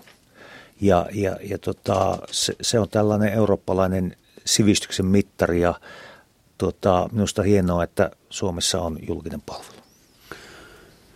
Kello on 19.54. Kuuntelet Radio Suomea. Meneillään on suora lähetys Kysy Ylestä ilta kello 21 asti. Kysyä voi kaikenlaisesta Yleen liittyvästä, ei vain Radio Suomeen liittyvästä asiasta. 020317600 on puhelinnumeromme. WhatsApp-viestipalvelu toimii, numero on 040 1455 666. Ja osoitteessa yle.fi kautta Radio Suomi voit laittaa heti etisivuilla viestin studioon. Muista laittaa valinnaksi Radio Suomi. Silloin se tavoittaa meidät täällä studiossa. Mm. Veikka, niin, Timo mainitsi tuossa sivistysvaltion. Meillä on täällä, vai onko sulla mielessä joku kysymys sieltä? No mulla oli Timolle itse asiassa kysymys siitä, että miksi uutisissa käytetään nimettömiä lähteitä. No sehän on hyvä kysymys. Mm. Se on aika laaja kysymys, mutta mielenkiintoinen kysymys, koska se on tämän länsimaisen demokratian ydinasioita. Että, tietysti uutistoiminta lähtökohtaisesti sen pitää olla avointa. Ja meilläkin se on avointa. Mutta ja jotta äh, tässä yhteiskunnassa pääsisi median kautta esille myöskin piilotettuja asioita, semmoisia asioita, jotka ovat tuolla pinnan alla, niin medialla on oltava mahdollisuus käyttää nimettömiä lähteitä. Mutta jos media käyttää sellaisia lähteitä, niin sitä on tehtävä vastuullisesti. Ja meillä on ohjelmatoiminnan säännöstössä omat määräyksemme siitä ja, ja suhtaudumme tällaisiin lähteisiin erittäin kriittisesti. Mutta sellainen mahdollisuus niiden käyttämiseen on oltava, jotta asiat tulisivat yhteiskunnallisesti merkittävät asiat kerrotuksi. Ja tietysti pyrimme, jos käytämme tällaisia nimettömiä lähteitä, niin varmistamaan sitä tietoa myöskin muualta, niin kuin hyvässä journalismissa aina.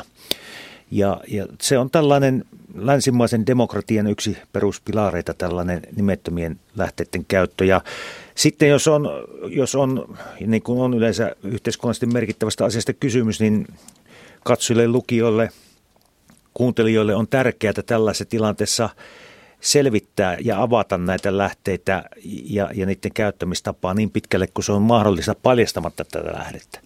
Mutta samalla sitten, jos lähteen kanssa on sovittu, että tällainen lähde pidetään piilossa, niin se sopimus myöskin pitää. Ja, ja, ja se kyllä pitää meillä, meillä että tuota, nyt jos ajatellaan esimerkiksi tämmöistä laajaa kysymystä Panama-paperit. Verottaja yrittää tällä hetkellä murtaa meidän lähdettämme siitä, mutta emme me sitä tule kertomaan.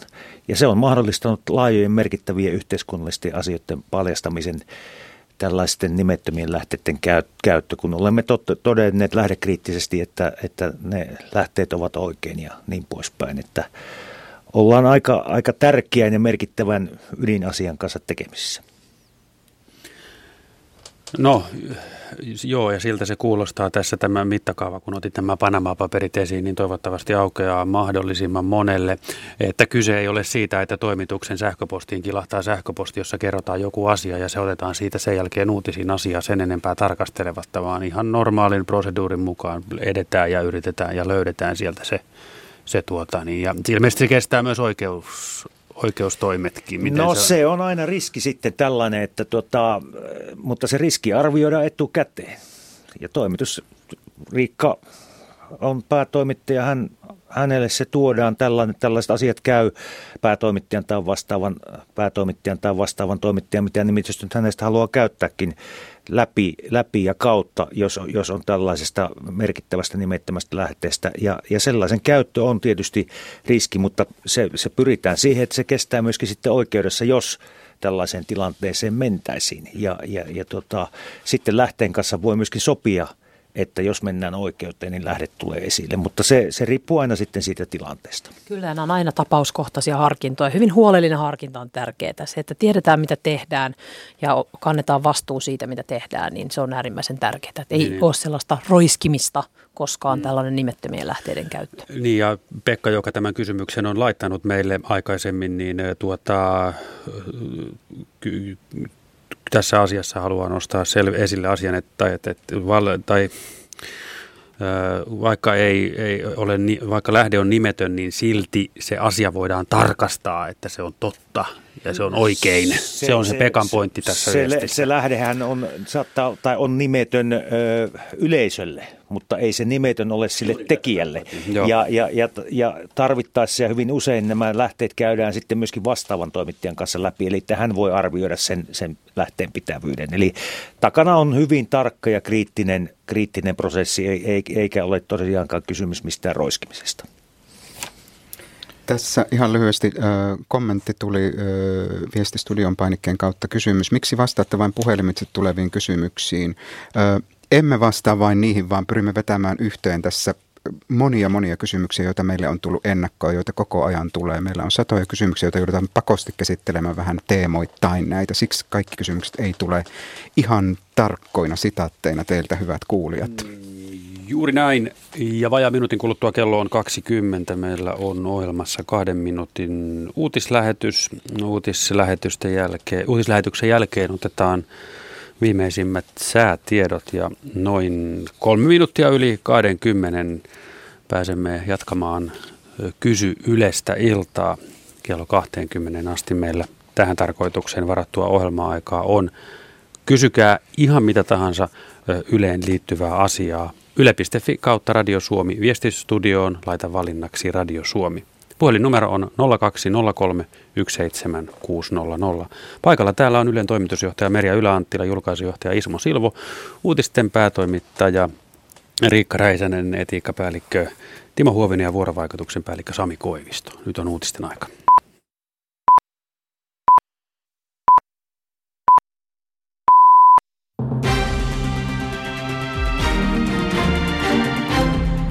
Krimin niemimaalla paikallinen oikeusistuin on määrännyt vangittavaksi 12 Kerchin salmella kiinni otetuista ukrainalaisista, kertoo muun muassa venäläinen uutistoimisto taas. Miehiä syytetään Venäjän rajan laittomasta ylittämisestä. Kaikkiaan Kerchin salmella otettiin kiinni yli 20 ukrainalaista.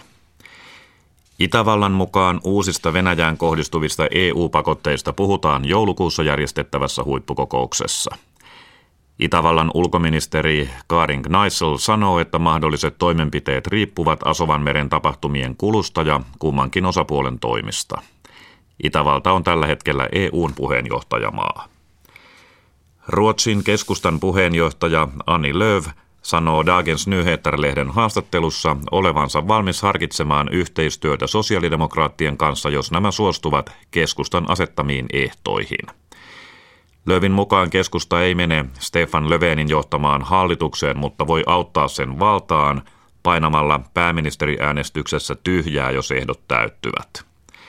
Keskustan usean kohdan vaatimuslistassa on muun muassa palkka- ja yritysveron laskeminen, joustava työnlainsäädäntö sekä hyvinvointipalvelujen valinnanvapaus. Ne ovat kaikki asioita, joita sosiaalidemokraatit eivät kannata. Vaikeuksissa rämpivän lihayhtiön HK Scanin toimitusjohtaja Jari Latvanen on saanut potkut. Latvanen ehti toimia toimitusjohtajana vain kaksi vuotta ja jättää yhtiön välittömästi. Samalla yhtiön hallituksen puheenjohtaja vaihtuu, kun Mikko Nikula jättää paikkansa. HK Scanin mukaan vaihdoksia tarvitaan, koska uuden strategian toteuttaminen ei ole parantanut yhtiön kannattavuutta toivotulla tavalla – Heinä-syyskuussa lihayhtiö teki tappiota yli 10 miljoonaa euroa.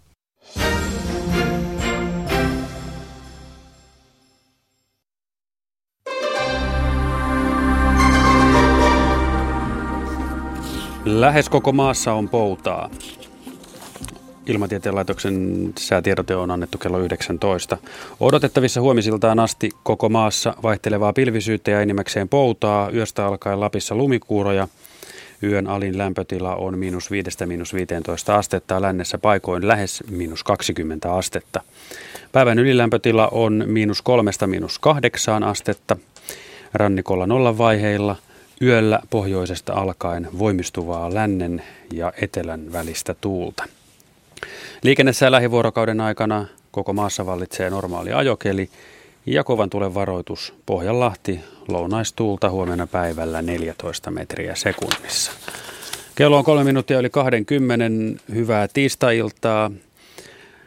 Olette Radio Suomen seurassa. Kello 20 asti meneillään on Kysy yleistä lähetys. Voit kysyä, mitä Yleisradio asioita mieleesi tulee. Yle.fi kautta Radio Suomi viestistudioon ja muista laittaa valinnaksi Radio Suomi. Meillä on nyt linjalla Aila Helsingistä. Halo. Halo, Aila on täällä iltaa. No hyvää iltaa. Hyvää Minkälainen iltaa. asia sinulla on? Joo, mulla on tommonen asia, kun tuota, tuota, me kuunnellaan tuota, Yle Ykköseltä sitä lauantain toivottuja levyjä, ja se alkaa kello 18. Ja sitten myös kuunnellaan lauantaina tuota Radio Suomen puolelta Tarja Närhen sekahakua. Ja nyt viimeisessä ohjelmassa Tarja Närhi kertoi, että se aikaistetaan se sekahaku. Eli ne tulisi päällekkäin kello 18 sekahaku ja sitten lauantain toivotut levyt. Niin miksi tämmöinen on suunnitteilla tai tehdään? koska tuota, mun sisko kuuntelee tätä myös huittisissa ja meitä on muitakin tämmöisiä ikäihmisiä. Me ollaan tätä lauantain toivottuja levyjä totuttu kuuntelemaan ihan sieltä varhaisesta nuoruudesta asti. Ja sitten se ikä, siinä Tarja Närhen sekahaussa tulee myös tätä meille ikäihmisille tämmöistä ihanaa nostalgista musiikkia. Niin, tämäpä niin. onkin hyvä kysymys ja hyvä huomio Niinpä. sinulta Aila. Hyvä, että olit meille tänne päin yhteydessä. Saadaan Hienoa, toivottavasti onnistu. tähän asiaan vastaus. Julkaisujohtaja Ismo Silvo selaa tuossa tuota ohjelmapapereita siihen malliin, että Lieköhän näitä vastaus löytyy. Niin. Onko, onko sulla Ismo mitään tähän no, huomioon? Se, se yleis, yleishuomio on se, että niin kuin aikaisemminkin tässä lähetyksessä vähän vihjasin, niin, niin Radio Suomen lauantai al, äh, ilta uudistuu, mm. uudistuu musi, äh, ohjelmistossa niin, että, että sen sekahun jälkeen, Tarja Näirin sekahun jälkeen alkaa aika pitkäkin lauantain tanssi-iltaohjelma. Ja, mm-hmm, joo, ja, ja, ja, ja näin ollen se, se, se on jopa kaksituntinen ja, ja kestää käytännössä koko illan. Ni, niin ajateltiin, mm. että parempi ratkaisu siinä mielessä on se, että sekahaku plus se tanssi, tanssimusiikin ohjelma yhteensä kolmetuntinen ei mene kovin myöhään ja, ja aikaistettiin tätä sekahakua. Mutta se menee sitten päällekkäin sen kanssa. Ja, ja, ja, ja tuota, siinä on tietysti vähän erilaista se musiikki, että, että, että, että jos niin, nyt haluaa lauantain toivotussa Joo, kyllä, on, on vähän kyllä, se on erilaista. Joo, Joo kyllä. M- mutta tuota, hyvä huomio ja tämmöisiä, voisiko sanoa, päällekkäisyyksiä joidenkin yleisöjen kohdalta sitten sattuu, jos, jos haluaa molempia ohjelmia kuunnella. Mutta, niin. mu- Tähän, jos ajattelee toisella lailla, niin siinä tapauksessahan pitäisi täysin vastakkaista musiikkia soittavat ohjelmat laittaa ohjelmakarttaan päällekkäin, mutta todennäköisesti mm. sekään ei tyydyttäisi kaikkia. Joo, ei sekään tyydyttäisi. Se, se lauantain toivothan itse asiassa alkaa. Siinä on alla se ehtookellut ja on harrasta musiikkia ja sitten tulee sitä toivottua levy, niin, lauantain toivottua kensut. Niin. Kyllähän ne tavallaan on erilaisia. Jollakin no, tapaa ratkaisu mä vielä, sitten... vielä kommentoin sitä, että lauantain toisessa siinä toivotussa, sehän alkaa sille kevyellä klassisella. Joo. Mutta siinä on se hauska piirre, kun se sitten koko ajan kevenee se musiikki sinne loppua kohden. Ja siellä kohden ja lopussa tulee sitten sitä ihanaa vanhaa tanssimusiikkia. Mm. Ihan 30-luvulta asti. Niin, ja, ja, ja se, että kuuntelija ö, o, ohjataan Yle Areenaan, niin minä haluan Joo, sanoa, että minusta se ei ole sama asia, koska suoraa lähetystä kuunnellessa tulee tunne, että tätä lähetystä juuri tällä hetkellä kuuntelee niin moni muukin. Joten vaikka nämä molemmat ohjelmat Yle Areenasta jälkeenpäin löytyvät. Näitä, Näin näitä juuri. Että Areenasta, Areenasta kuuntelenkin tosi paljon ja katson myös TV-ohjelmiakin, mutta totean aivan samoin, että se ei ole sen sama kuin sen kuulisi radiosta suoraan tai katsostelkkarista suoraan. Monet ihmiset on juuri tätä mieltä, että, että radiosta se pitää kuulla suorana, vaikka se olisikin nauhoitettu lähetys. Niin, niin. M- m- mutta tuota, kiitos havainnosta ja, ja, ja tuota, mm, pohdimme tätäkin asiaa. Kiitos Aila soitosta. Hyvät illanjatkot ja pysy kaikesta huolimatta taajuuksilla. 020317600. Kysy Ylestä ilta menee kello 21 asti. Positiivista palautetta. Terve. Kaikesta arvostelusta huolimatta kukaan meistä ei tule toimeen ilman Yleä. Te teette hyvää työtä siellä radiossa ja TVssä sekä netissä. Arvostella saa ja ottaa sitä oppia pitää, mutta elämää ilman Yleä, mitä siitä nyt tulisi? En halua edes kuvitella sitä tilannetta. Kiitos tästä palautteesta. Sitten mennään kysymyksiin, joka toistuu tosi usein. Yksi näitä meidän vakiopalauteaiheita on kieli, kielen käyttö. Yleensä on liikaa kiroilua. Sitten toimittajat kirjot ei osaa kielioppia. Ei osata suomen kieltä. Täällä on nimimerkki veronmaksaja kirjoittaa, kuinka paljon yleensä kiinnitetään huomiota toimittajien suomen kielen osaamiseen. Aivan liiaksi käytetään esimerkiksi sanontoja oikeasti, ihan oikeasti, ihan oikeasti todella. Mitä säähän tulee? Hyvää huomenta minunkin puolestani. Tätä kysyy veronmaksaja, tätä kysyy tosi moni muukin. Ismo on sen näköinen, että haluaa aloittaa. No, tämä on, niin kuin sanoin, niin tämä on ikuisuusasia ja tätä kommenttia me olemme, olemme saaneet vuosikymmenten varrella. Ja, ja kyllä se yleisasenne meillä on se, että haluamme hyvää kieltä puhua. Suomen kieltä ja, ja tietysti ruotsinkielisissä radioissa suomen ruotsia. Ja, ja kyllä mä voisin sanoa, että pääsääntöisesti näin onkin silloin, kun on puhe meidän omista toimittajista, jotka, jotka juontaa tai, tai, tai, tai tuota, ovat niin toimittajia, yleensä toimittajan roolissa ohjelmissa. Ää, mutta sitten on tietysti erilaisia sisältöaiheita, jossa, jossa puhetavan täytyy olla niin sanotusti uskottava sen tarinan kannalta, eikä puhuta kirjakieltä. Ja, ja jossa haetaan juuri sitä, että, että kysymys tai tunnelma on, on ikään kuin arkisempi ja elää sitä hetkeä. Ni, niin tällaisessa tietysti puhekieli käy läpi ja tulee läpi, mutta ei sekään saa huon, siis ymmärtämätöntä suomea olla, eikä huonoa suomea saa olla nämä kiroilut liittyy yleensä käsikirjoitettuihin ohjelmiin. Että, että kyllä, se, kyllä se näin on, että ei meillä toimittajat kiroile, eivätkä esivieraatkaan kiroile ohjelmassa, vaan sitten kiroilua tulee, tulee lähinnä draamassa, jossa, jossa se on käsikirjoitettu. Ja siihenkin kyllä kiinnitetään huomiota, että, että se ei saa olla niin kuin tarinaan ja, ja, ja tunnelmaan nähden niin kuin tarpeetonta mutta en nyt tässä voi sanoa, että, että koskaan yhtään kirosanaa ei missään draamassa tule jatkossa olemaan. Vaikuttaako se kiro, kiroilun, jos ohjelmassa on kiroilua siihen, että mihin se laitetaan ohjelman kartalla? No, no kyllähän meillä on siis nämä, nämä niin sanotut K-merkinnät ohjelmissa, jossa kiroilu on yksi se, se sellainen määrittävä tekijä. Se, että, että, että niin sanotusti normaalitarinassa kiroillaan ei vielä vie sitä kauhean myöhään. Että se, ei siitä, se ei tee sitä K18 eikä K16. Yleensä näissä ohjelmissa on muutakin sellaista tavaraa, joka, joka aiheuttaa sen, että se siirtyy sitten 21 jälkeen lähetettäväksi. Timo. Niin, tämä, tämä on mielenkiintoinen asia Suomessa, jota olen miettinyt, että täällä Yleisradiossa, mikä on ihan oikein ja se kertoo meidän suomen kielen välittämisestä, meiltä vaaditaan yleiskieltä ja sen puhumista. Ja, ja se, jos verrataan esimerkiksi Ruotsiin ja, ja Riikan osa-alueeseen uutisen ajankohtaistoimintaan, siellä – ankkurit saattavat käyttää paikallista murrettaan. Ja, ja, ja tämä on mielenkiintoinen piirre, mutta tietenkin yleisradioita katsotaan myöskin yhtenä virstanpylvänä, että miten se käyttää suomea, suomen kieltä ja tietenkin ruotsia ja myöskin saamea. Mutta se, tämä on mielenkiintoinen juttu, että se persoonallisuus pitäisi tulla myöskin läpi ja, ja, ja niin poispäin. Mutta kyllä meillä, meillä yksi meidän tehtävistä on vaalia ja hyvää suomen yleiskieltä. Itse opiskelin 90-luvun alussa ja muistan, että kävin Suomen johtavan puheterapeutin opissa, eh, jotta oppisin artikuloimaan paremmin tv ja radiossa ja pitkään siellä opiskelin ja hän, hän sitten sanoi, että kaiken muun minä saan sinusta pois, mutta en tuota savolasta tapaa puhua. Ja, Juuri meinasin kysyä, että mitä se savolaismies on mieltä niin, siitä. Että... Mutta, mutta, mutta sitten yksi esimerkki 90-luvulla, kun juonsin siihen aikaan urheiluruutua, kerran aloitin sen sanomalla hyveilto ja jatkoin sitten yleiskellä. Ja mistä asiasta en sen vuoden aikana saanut niin paljon palautetta kuin siitä. Eli tämä on mielenkiintoinen maa tämä Suomi ja se, että miten meillä Yleisradiossa, vaadit, Yleisradiossa vaaditaan yleiskieltä ja sen käyttämistä. Riikka. Joo, tämä oli, tämä oli erinomainen kysymys, tämä, tämä hyvän suomen, hyvää suomen kieltä koskeva kysymys, koska kuten Timo ja Ismokin tässä jo väkevästi todistaa, niin kyllähän se suomen kielen, hyvän laadukkaan suomen kielen vaaliminen on meille äärimmäisen tärkeä asia. Ja yleiskieltä meiltä vaaditaan ja muuta, ja varsinkin kun mä itse olen tuolta uutispuolelta, niin sillä erityisesti verkossa tehdään kirjoitettuja uutisjuttuja, siis teksti, tekstimuotoisia uutisia. Television tehdään inserttejä tai juo, vaikka uutisjuontajan se juontopuhe, niin kyllähän sen täytyy olla ja pyritään siihen, että se on virheetöntä suomen kieltä.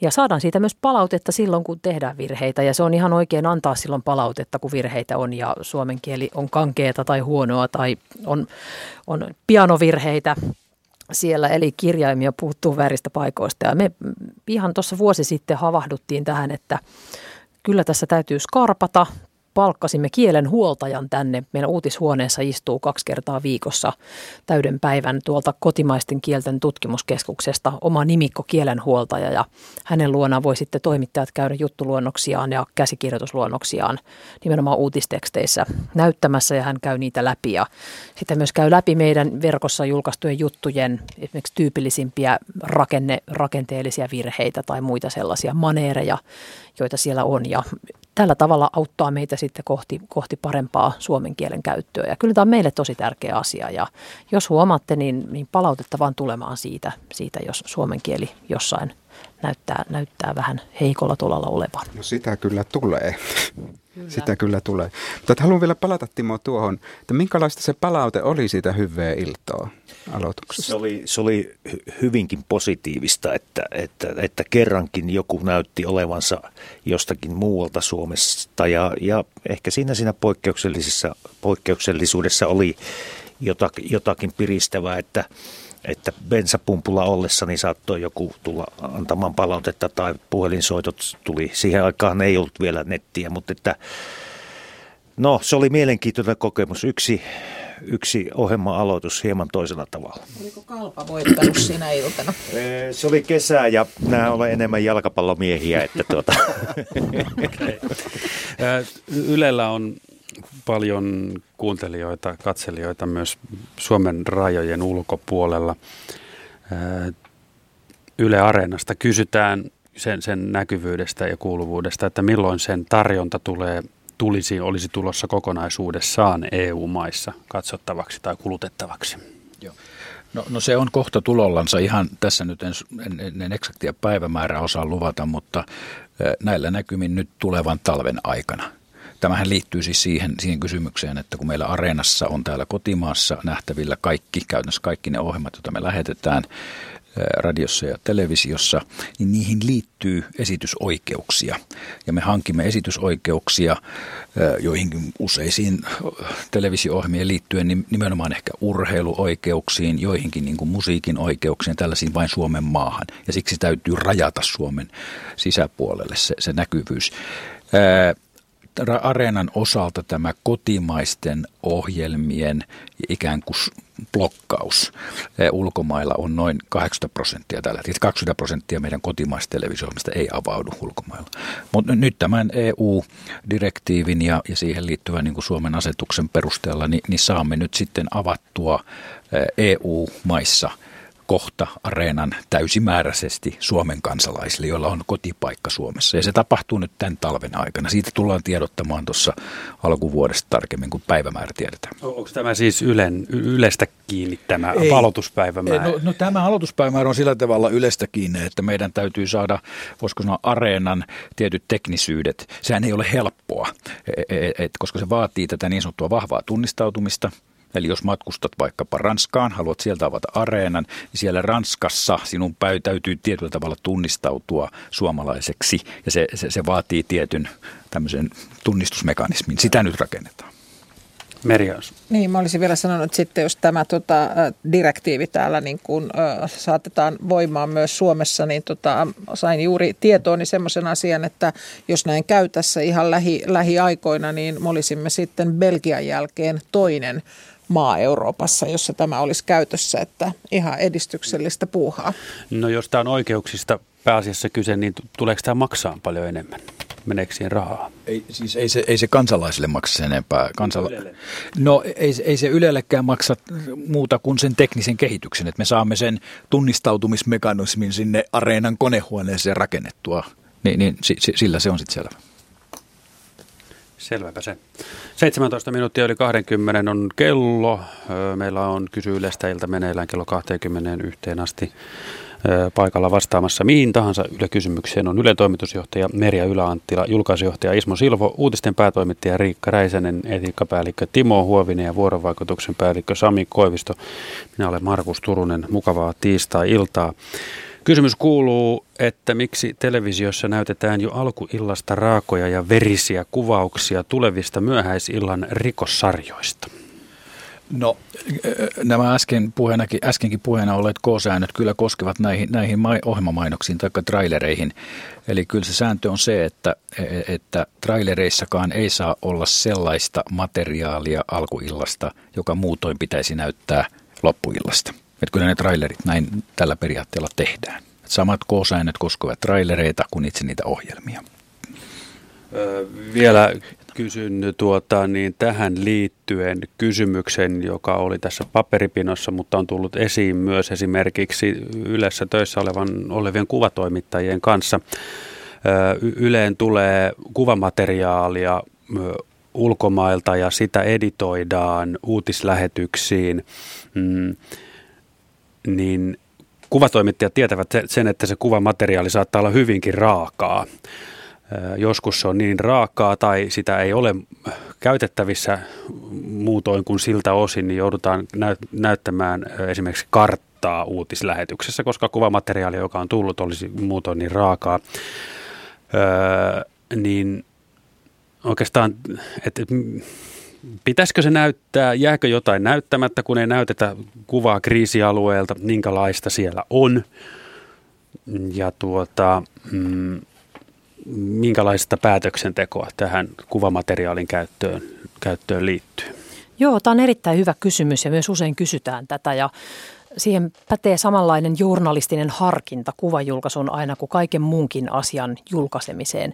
Eli, tota, eli sitä kuvaa täytyy käyttää vastuullisesti. Ja kyllä esimerkiksi uutislähetyksissä näytettävää kuvaa katsotaan sen mukaan, että et ei, ei me haluta näyttää kriisialueelta sellaista kuvaa, joka näyttää esimerkiksi kuolleita ihmisiä tai väkivallan uhreina olleita ihmisiä hyvin läheltä, hyvin niin kuin graafisesti ja että verta tai suolenpätkiä olisi siinä kovasti näkyvillä.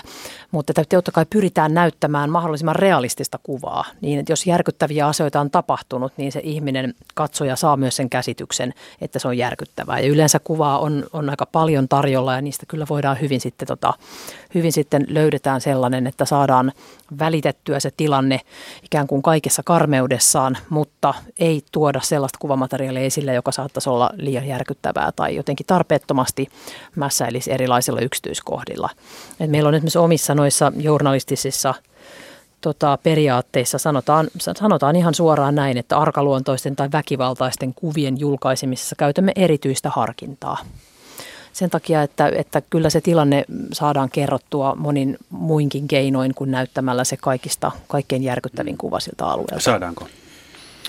Sanoin voidaan kuvailla monenlaisia asioita. Et se, että, että tota, vaikka näytettäisiin joku pommiiskun jossain torilla on räjähtänyt pommi ja siinä sitten on ihmisille tapahtunut hirvittäviä asioita, niin mä en välttämättä näe sitä lisäarvoa, mikä sen niin kuin lähikuvien näyttäminen toisi tois sille yleisölle. Että, että menetettyä yöunia tietysti, mutta kyllä se voidaan kuvalla se tila, tilanteen karmeus, kuolleiden määrä, loukkaantuneiden määrä ja, ja tota, muut, muuten, muinakin keinoin. Ilman kun, sitä kuva-evidenssiä siinä. Kyllä. Mm. Timo ja Ismo. Joo, ja kannattaa muistaa, että näissä kuvissa hyvin usein on sen tragedian uhrit. Ja niitä uhreja pitää, pitää suojella ja miettiä sitä asiaa myös sitä kautta. Mutta niin kuin Riikka kuvasi tuota tasapainoilua, niin se on hyvin hankalaa, koska, koska elävästä elämästä meidän pitää myöskin kertoa. Ja sitten jos tällaisia kuvia näytetään esimerkiksi sanotaan kello 18 uutislähetyksessä, niin siihen laitetaan varoitus juonto, juontoon alle, että, että ihmiset osaisivat varautua.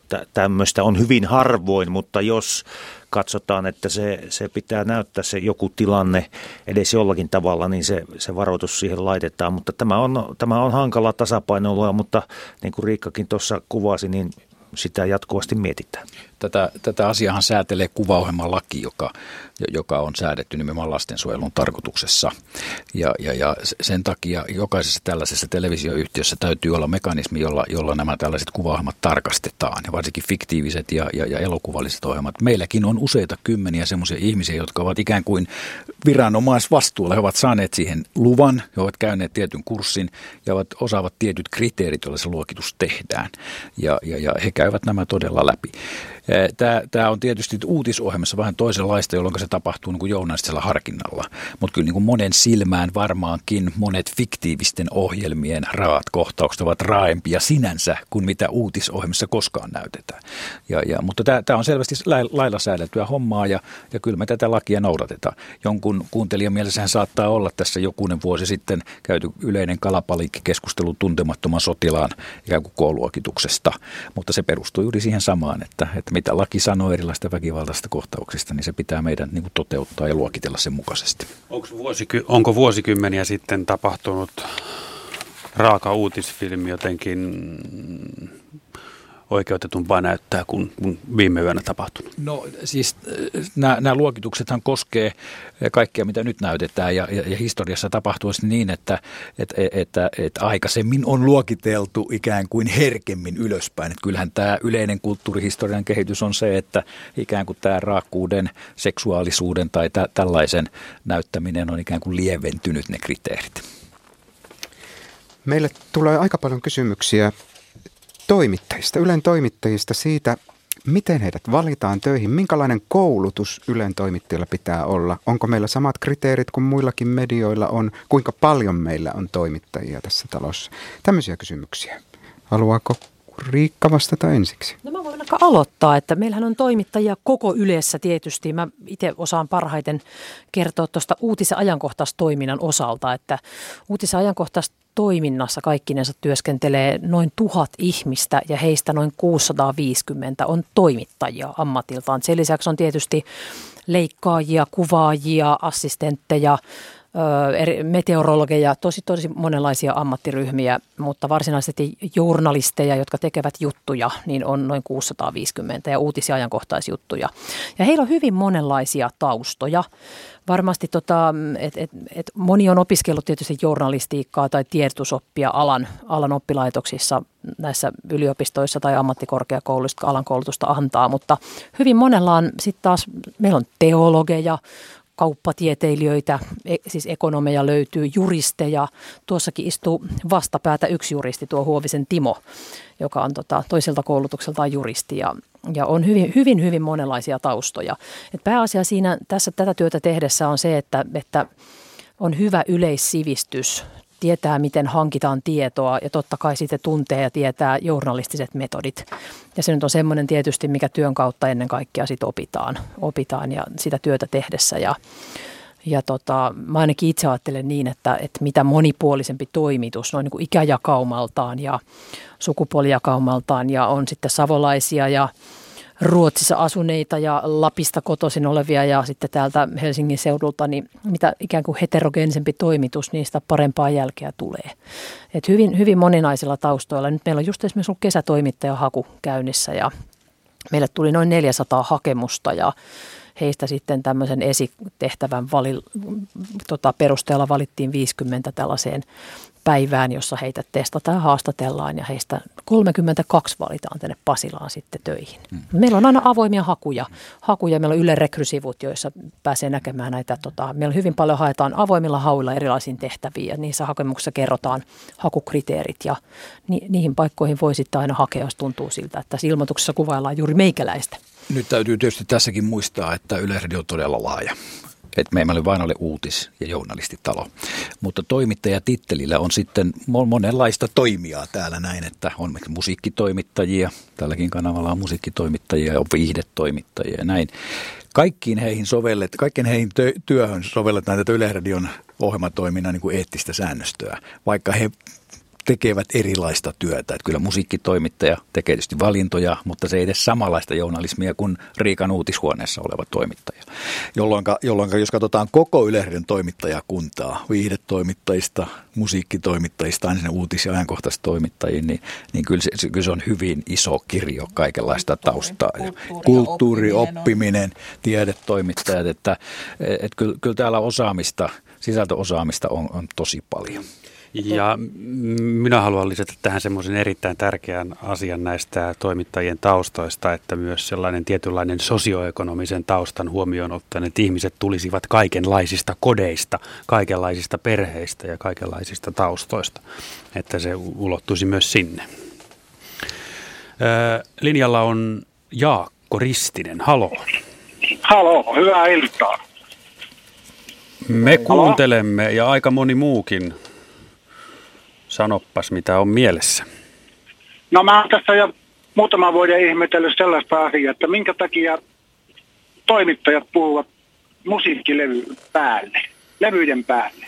Tarkoitat musiikin alkua ja musiikin alkua loppua. ja esimerkiksi nykyään, jos tulee kitarasoolo tai joku vastaava, niin jopa sen päälle puhutaan. Ja täysin semmoista typerää hölinää, jonka voisi jättää sanomata, kun sillä musiikilla on oma arvonsa sille kuulijalle esittäjälle ja tekijälle, niin minkä takia te puhutte sen musiikin päälle?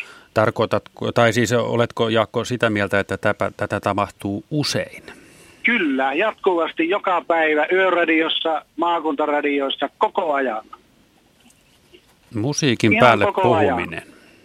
Musiikin on... alkujen ja kun laulaja lopettaa laulun, niin se musiikin lopun päälle ja nykyään jopa näiden instrumentaalisoolojen päälle. Mä haluaisin lisätä. Voisiko joku vastata, että miksi?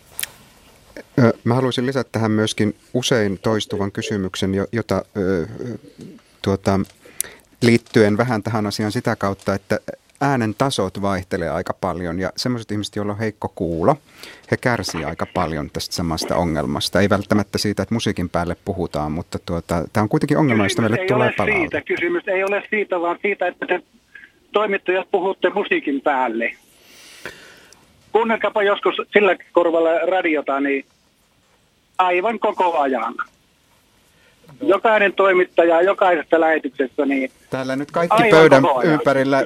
Kaikki haluaa puheenvuoroa. Kaikki haluaa vastata, joten kuunnellaan. On se, joka usein täällä studiossa puhuu, mutta kyllä varmaan se yleissyy on se, että, että juontaja rakentaa tietysti kokonais lähetysvirtaa, jossa musiikin ja puheen rytmitys täytyy, täytyy olla oikea ja osua tiettyyn niin kuin aikajaksoon. Luulen, että se, sitä ei niin kuin tarkoituksella tehdä, että puhutaan päälle, vaan siihen on sitten joku erityinen syy, miksi näin käy. Saattaa, tarkoituksella tehdä. Saat, saattaa olla, olla tuota joku ajankäytöllinen suu tai, tai, taikka, taikka tällainen. No miksi puhetta ei voi lopettaa ennen kuin se musiikki alkaa? Miksi se musiikin päälle täytyy puhua? No sinä esität Jaakko tässä juuri nyt hyvän kysymyksen. niin. Ja tuota, ää, jotkut tekevät niin, jotkut eivät tee. Kyllä missään sitä tekee. ei tee. Missään Kyllä. sitä ei Jake Nyman ei tee ikinä. Ää, No ei Jake ei tee. No mutta- niin, no, no niin, eli kaikki ei tee. Ja tuota, mm, sitä ei ole kielletty. Mm, että se, se, Mutta pitäisi, se ilmeisesti pitäisi ilmeisesti erikseen kieltää. Ehdotus, että näin voi tehdä. Mm, ei, mutta ei siihen minun käsityksen mukaan myöskään kannusteta, mutta ei sitä myöskään ole kielletty, joten se on... No voisiko sen jollain- kieltää? No, Koska se on äärettömän ärsyttävää. Me, mä melkein sanoisin, että ei, ei kannata kieltää, koska ky, kyllä juontajalla täytyy olla ikään kuin se tilanteen taju. Ja, ja, ja, ja tuota. Yksi No ei asia, yksi asia. Jaakko, kellään. Jaakko, kuuntele minua Jaakko. Teen monesti toivemusiikkiohjelmia ja niissä mm, on minulla henkilökohtaisesti semmoinen lähtökohta. Esimerkiksi Onnen sävel, lauantai-aamuisin seitsemästä yhdeksää. En missään nimessä puhu musiikin päälle, en ikinä. Se on, se, se on ihan, ja se toinen asia on puhelinlangat laulaa lähetyksessä, siinäkään ei puhuta musiikin päälle. Eli silloin kun kuuntelija toivoo musiikkia, niin silloin sitä erityisesti kunnioitetaan, että ei puhuta. Tässä niin sanotussa primetimeissa, jossa soittolista on käytössä, niin, niin, niin silloin voi introa ja outroa silloin tällöin käyttää hyväksi. Olen pahoillani Jaakko, että tä- tällaista olen tehnyt, mutta, mutta tuota niin. Mä oon kyllä En voi sitä kanssa- kieltää. Mä oon Jaakon kanssa samaa mieltä ainakin siitä, että kitarasoolon päälle ei, Ei, pidä ei, ei, ei. Kappaleen keskelle ei itse. missään nimessä. Hyvä muusikko itse, mutta eiköhän tämä ollut kuulkaa ihan hyvä tämä Jaakko. Kiitos vaan tästä huomiosta. Tämä herätti meissä niin kuin elävän keskustelun ja tämä oli hyvä huomio ja luulen, että ilman kieltoja ja käskyjä niin tämä, tämä tota, äh, aiheuttaa kuitenkin jonkinlaista värinää ohjelmien tekijöissä ja tuottajissa. Hyvä, kiitos Jaakko soitosta. Otetaan asiasta opiksi. No niin, 020317600. Puoli tuntia on enää aikaa ennen kello 21. Kysy Ylestä ilta on meneillään. Kysykää kaikenlaisista asioista. Yle.fi kautta Radio Suomi viestistudioon. Ja viestistudio Toimii. kilahti juuri, jossa tuota, ei tämä onkin tullut muutama minuutti sitten, liittyen tähän äskeiseen kiroilukeskusteluun. Ylessä ei suinkaan ole liikaa kiroilua. Sen sijaan on tekopyhää, jos Ylekin alkaa piippauttelemaan kirosanoja pois ohjelmista. Tällainen mielipide esitettiin siellä. Tavallaan kiroilu ehkä liittyen ja, ja sivistykseen, josta myöskin on puhuttu. Meillä on nimimerkki Minä en siis minä, vaan nimimerkki minä, joka haluaa keskustella valistuksesta. Miten valistuksen perintöä aiotaan Ylellä jatkaa, vai aiotaanko ensinkään? Tämä on pidempi kysymys, mutta yksi kohta siitä. Joo. Is. No ky- öö, minä olen aina mieltänyt, että julkisen palvelun koko tämä tehtävä on, on, on jollakin tapaa tämä valistusperinteen kantamista tähän nykypäivään. Se on sitten hyvä keskustelu, mitä se valistus tarkoittaa. Mutta kyllä se julkisessa palvelussa on mielletty sella, sillä viisi, että se on niin kuin tiedon ja tunteen ja elämän kokemusten niin kuin kokonaisten aineisten tarjoamista. Ja, ja, ja, ja tuota, se ei tarkoita missään tapauksessa sitä, että puhutaan vain opettavasti ja opetusohjelmaa ja sillä tavalla valistetaan opettaen, vaan myöskin tehdään sellaista taidetta, draamaa, soitetaan musiikkia – jotka auttaa, antaa ihmisille aineksia käsitellä tunteita. Tätä on muun muassa valistuksen, valistuksen tehtävä tänä päivänä ja usein se nyt synonyyminä voisi sanoa, että niin kuin sivistystehtävän tekemiseen. Et jos katsotaan tätä Yleisradion kanavien ohjelmistoa, vaikka, vaikkapa vain radiokanavienkin ohjelmistoa kokonaisuudessaan, niin kyllä siellä on paljon valistusta ja sivistystä tarjolla. Monessa tapauksessa se on tietysti ihmisen oma valinta, että haluaako rakentaa sellaisen monipuolisen tarjonnan itsellensä. Mutta kyllä me olemme valistus- ja sivistysaatteen kantajia ilman muuta nyt ja tulevaisuudessa. Merja. Joo, tämä on tosi tärkeä, ihana, hyvä lopetus Ismolta yhdyn siihen täysin, täysin sydämin ja silloin kun tähän tehtävään tuli, niin taisi jotakin tästä valistuksesta myös siinä sanoa ja valistuksen ja sivistyksen niin tarpeesta. Ja, ja mä näen siinä niin kuin semmoista, en todellakaan myös tämmöistä vanhakantaista sormipystyssä julistamista ja opettamista, mutta kyllä tässä ajassa jotenkin kuitenkin musta tuntuu, että tämä faktan ja fiktion hämärtyminen ja kaikenlainen humpuukin maakarius, joka, joka tässä meillä niin kuin maailmalla jyllää, niin kyllä sitä vähän voi, voi niin kuin miettiä tämmöistä valistuksenkin näkökulmasta. Ja sitten minun mielestäni valistukseen kuuluu myös media kriittisyys ja medialukutaidon edistäminen ja, ja tämmöisessä tehtävässä niin Yleisradiolla on, on varmasti annettavaa. Kiitos kysymyksiä sähköpostilaatikosta tai postilaatikosta viesteinä. Mm, Ismo varmaan osaa tätä jollain lailla pyöritellä. Muutkin saavat osallistua. Kysymys kuuluu, miksi merisää katkaisee ohjelmiston? Miksi sellaista ohjelmaa Radio Suomessa lähetetään? Kyllähän Yleisradion ohjelmisto on myöskin tietynlaisen kulttuurisen jatkuvuuden – tuomista. Se on osa sitä valistusta ja sivistystä, että me, me, me tuomme ajankohtaista informaatiota, sitähän merisää pinnallisesti on. Tosin esimerkiksi tällä hetkellä kai aika harvalle ihmiselle on erittäin käyttökelpoista tietoa se, että kuinka paljon siellä Kalbodanin ympärillä tuulee. Joillekin tosi tärkeä tieto. Mutta kyllä, kyllä on tiettyjä tällaisia rytmejä ja rutiineja ja jatkuvuuksia, jotka luovat ihmiselle sitä, että, että me elämme jotakin aikaa ja, ja tuota, on mennyt aikaa ja tulevaa aikaa. Ja kyllähän merisää on tietyllä tavalla tämmöisen niin kuin rituaalisen tekstin lukemista monelle ja se antaa jatkuvuuden tunnetta. Jo sellaisena se puolustaa paikkansa, vaikka itse kaiket kesät ja syksyt ja kevät purjehtivana tiedät, että sillä on myöskin informaatioarvo. Mutta jollain ja... tavalla se oli semmoista vähän niin kuin myyttistä ja mystiistä myöskin niin kuin nuoruudesta lähtien. Mm, Muistan tämän merisään, kaikki nämä paikkakunnat ja kyllä muuta, että mitä se tarkoittaa. Minusta se on aika hieno perinne. Ja onko kyse viranomaistehtävästä, joka pitää tehdä? Se, se on sitäkin. Mä en tiedä, onko tämä nyt siis aivan niin kuin kirjaimellisesti viranomaistehtävää, mutta hyvin lähellä sitä, että me, me tiedotamme näitä. Kyllähän tietysti voidaan ajatella, että nettiaikana kaikki saavat nämä tuulet ja tuulen voimakkuudet ja suunnat verkostakin. Mutta tuota, se, se, että yleisesti tuodaan esille, niin siinä on paljon kulttuurista ritualistiikkaa. Yleisradiohan äh, tekee paljon tällaista palvelutehtävää, eli palvelee kuulijoita, katselijoita äh, muun muassa tällaisilla merisään tyyppisillä asioilla. Hyvin harva asia on virallisesti laissa määritty Yleisradion tehtäväksi, sillä ei ole haluttu rajoittaa Yleisradion journalistista vapautta, mutta tärkeää on, että me palvelemme yleisöä muun muassa liikennetiedotteilla ja merisäillä ja tämmöisillä asioilla. Tuota, lisää kysymyksiä täältä lähes suorasuuntauksella. Ylen nettisivujen alalaidassa on tuota, maininta vastuullista journalismia. Mitä se tarkoittaa? No se tarkoittaa sitä, että Yleisradio on osa julkisen sanan neuvostoa, on sitoutunut noudattamaan journalistin ohjeita. Ja tällä tavalla pyrimme ilmoittamaan ja kertomaan yleisölle, että olemme, teemme vastuullista työtä täällä. Ja, ja tämä suomalainen järjestelmä, julkisen sanan neuvoston järjestelmä, niin se on aika poikkeuksellinen kansainvälisesti. Se on kattava, siihen kuuluu ö, tärkeimmät mediatalot, lähes ka- kaikki tärkeät mediat. Se on välineneutraali. Esimerkiksi mennään Ruotsiin, siellä televisiolla on oma, oma systeeminsä, lehdistöllä on oma systeeminsä. Siellä ei arvioida ollenkaan verkkoartikkeleja ja niin poispäin. Ilmoitamme tällä, että olemme osa, osa systeemiä, joka pyrkii vastuulliseen journalismiin.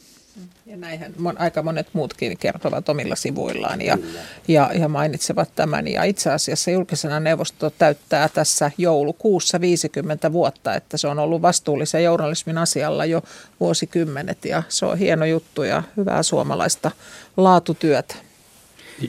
Miten tähän vastuullisuuteen liittyy sinun Timo aiemmin mainitsemat Ylen ohjelmatoiminen eettiset ohjeet? Mitä ne oikein on? No ne ovat sitten, jos tätä kokonaiskehikkoa katsotaan, niin meidän ympärillähän on lainsäädäntö, jota Yleisradio tietysti noudattaa jota viranomaiset valvovat sen noudattamista. Mutta sen lisäksi luodakseen luottamusta ympäröivää yhteisöä, niin journalistinen yhteisö on laatinut nämä journalistin ohjeet. Mutta sen lisäksi meillä on vielä oma ohjelmatoiminnan säännöstö, joka on meidän omaa eettistä ohjeistoa, joka on vielä tarkempaa kuin tämä journalistiohjeet, jossa otetaan Yleisradion erityisasemaa huomioon. Ja, ja se on sellainen ohjekirja majakka, jota pyritään noudattamaan tässä, tässä talossa, kun ohjelmia tehdään. Miten se on mahdollista noudattaa, kun niitä ohjeita on niin monenlaisia?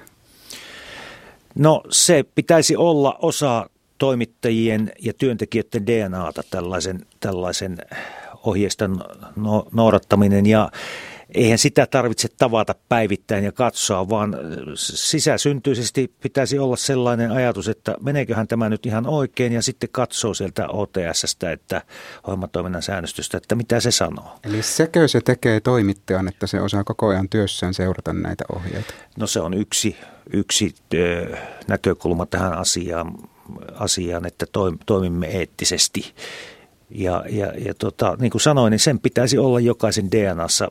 Jos se olisi riittävän hyvin, niin oikeastaan meikäläistä ei tarvittaisi näissä hommissa, mutta tietysti tämä maailma on sen verran monimutkaistuva, että välillähän noita ohjeita kysellään oikeastaan päivittäin kaiken näköisiä.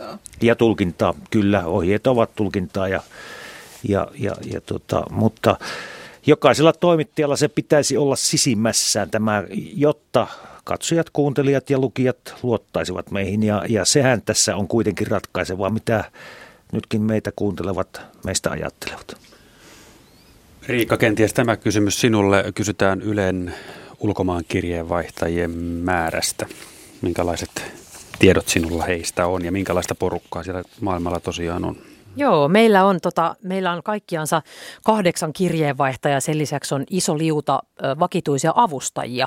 Katsojahan ei oikeastaan lähetystä katsoessaan tai juttua lukiessaan välttämättä tiedä, onko kyse vakituisesta avustajasta, joka nauttii kuukausipalkkaa, vai onko hänellä meidän kanssa avustajasopimus. Et samalla tavalla he tekevät työtä, työtä meille sitten sieltä asema, asemamaastaan tai asemakaupungin osastaan. Että tällä hetkellä meillä on kaksi kirjeenvaihtajaa Yhdysvalloissa. Yhdysvalloissa on ollut hyvin mielenkiintoista mielenkiintoiset vaiheet tässä ja tota, tavallaan pitkässä juoksussa ehkä vähän poikkeuksellinenkin poliittinen tilanne, niin meillä on, se on suuri maa, jos on paljon raportoitavaa, niin meillä on siellä kaksi kirjeenvaihtajaa. Sitten meillä on Venäjällä kirjeenvaihtaja, Keski-Euroopan kirjeenvaihtaja Berliinissä, sitten meillä on Tukholmassa Pohjoismaiden kirjeenvaihtaja, Brysselissä on Brysselin ja EU-kirjeenvaihtaja. Sitten on Pekingissä, Pekingissä vielä. Hänelläkin on Jenny Matikaisella siellä valtavan iso tontti hoidettavanaan kuin käytännössä koko Aasia. Ja lisäksi meillä on tämmöinen kiertävä kirjeenvaihtajuus, jota me aina sijoitetaan mikä se onkin sen kansainvälinen hotspot kulloinkin, että muun muassa Jerusalemissa on ollut tämmöinen lyhyempi jakso ja, ja tota, eri puolilla. Sitten meillä on vakituiset avustajat muun muassa Pariisissa, Etelä-Amerikassa, Italiassa, Lontoossa, Filippiineillä ja tuorein, tuorein on tuolla Afrikassa, mikä on mun mielestä hirveän hieno asia. Se on valtavan iso maaosa, maanosa tässä euro, suoraan Euroopan eteläpuolella ja ja siellä on valtavasti tapahtuu erilaisia asioita ja se dynamiikka, mitä siellä on, vaikuttaa Eurooppaan monin tavoin. Esimerkiksi puhutaan siirtolaisvirroista, että olosuhteet Afrikassa vaikuttaa hyvin paljon siihen, että minkälainen, minkälaisia kehityskulkuja Euroopassa nähdään. Ja me pidetään tätä hirmu tärkeänä asiana tätä omaa kirjeenvaihtaja avustajaverkkoa, koska se nimenomaan onhan – journalismia tarjolla kansainvälisissä julkaisuissa vaikka kuinka paljon yhden klikkauksen takana, mutta se, että he katsoo sitä maailman tilannetta ja asemapaikkansa tilannetta nimenomaan suomalaisin silmin suomalaisille yleisöille ja pyrkii selittämään niitä maailman tapahtumia, peilaten jopa sitten, että mitä täällä kotimaassa tapahtuu ja, ja hakemaan niitä näkökulmia sieltä sen mukaisesti, niin me, tästä me kyllä halutaan pitää kiinni tästä kansainvälisestä läsnäolosta.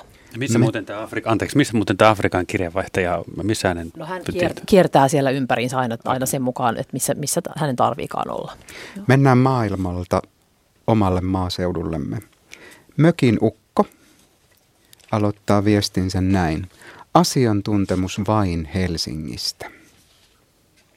Ja oikeastaan enempää ei varmaan tarvikaan lukea, jotta me päästään kiinni tähän aiheeseen, joka on yksi meidän vakio kysymyksiä. Merja tarttuu heti tähän. Mä tarttuisin siinä mielessä siihen, että tämä aluetoiminta ja maakunnallisuus Ylessä on ihan yksi mieletön kilpailu etu myös Yleisradiolle ja tärkeä asia tässä, koska ei oikeastaan ole muuta mediaa Suomessa, joka näin kattavasti koko Suomen asioista pystyy kaikille suomalaisille kertomaan. Ja, ja, ja tota, se on hyvin tärkeä asia. Ja näistä journalisteista, joita tässä Riikkakin mainitsi, että kuinka paljon niitä on, niin, niin meillä on todella monta, monta sataa, reilut 300 journalistia taitaa tällä hetkellä olla 18 eri alueella. Ja, ja se on kyllä aika iso panos siihen, miten maakuntien ja Suomen ääni, mökin ukkojen ja akkojen ja kaupunkilaistenkin ääni ympäri Suomea kuuluu ja näkyy Yleisradiossa ja se on tärkeä asia.